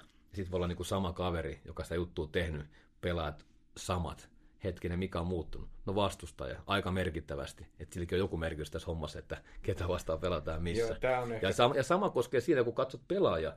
Että et, sanotaan, että Honka tai HIK vaikka dominoi Ben-sarjaa, niin siellä on joku pelaaja, mikä pääsee käytännössä pelaamaan koko ajan omalla mukavuusalueella. Joo. Jos Hongalun pallo 70 prosenttia pelistä, niin se pelaa käytännössä ison osan pelistä vastaan kenttäpuolessa, koska se ei joudu reagoimaan monenlaisiin niin oikeasti haastaviin tilanteisiin, se ei joudu juoksemaan kahteen suuntaan hirveästi, se joudu puolustamaan kauheasti, niin kyllä mun tehtävä on nähdä se, voiko se pelata samalla, samalla lailla, pärjääkö se noilla eväillä Puolaa vastaan, Unkari vastaan, vai joutuuko se pinteeseen. Ja se vaikuttaa valintoihin. Kyllä. Että ehkä itse tässä aina toivoo, kun on kuitenkin on aika johtamiskokemusta yritysmaailmasta aika pitkää, niin pystytään myös tässä hektisessä, yhä niin kuin lyhyemmässä aika, aikaikkunassa, mitä on, niin näkemään niin kuin isoja linjauksia, mm. pelitapojen muutoksia, ei vain sitä yhtä, yhden ottelun tulosta ja tekemään johtopäätöksiä ja tekemään siitä hyvän skuupin, että onpa, onpa kuraa. Kyllä. Ja tota, koska ne vaikuttaa hirveän paljon sekä myös pelaajille niin kuin tietyt yhdet sanat tai tämmöiset eh, kritiikit. Ja jos se on voimakas tiettyyn asiaan, niin se, se voi viedä sitten siltä taas niin kuin alustaa pois mm. muuttaakin se lentohiekaksen niin kuin yhtäkkiä, yhtäkkiä tukeva alusta, niin siinä mielessä mun mielestä edelleen tässä toivon, että valmentamiselle ja myöskin pelaajille annetaan aikaa kehittyä. Joo, ja sitten on semmoinen, kyllä, ja sitten on joku jut, oma juttu, mihin uskoo, ja uskaltaa uskoa sen jälkeen, vaan kun tulee vähän turpaan. Kyllä. Et, et, et vaikka mennään, mentiin Sveitsiin ja tiedettiin jo heidän ehkä ryhmitystä, tapa pelaa voi olla meille vähän haastava, niin sä et rupea muuttamaan kaikkea sitä, mitä sä oot tehnyt aikaisemmin tai mihin sä oot uskonut sen takia, että joku muu pelaa noin. Sun täytyy olla kyky reagoida ja ymmärrys tehdä asiat eri tavalla. Mutta missä vaiheessa ja mistä syystä, niin se on semmoinen mun mielestä, missä kans kokemus auttaa. Sä et koko ajan niin heilumaan muiden mukana, niin tulos ei, ei mun mielestä tule ole kovin hyvä. Kyllä. Tähän on hyvä lopettaa tämä, tämän päivän.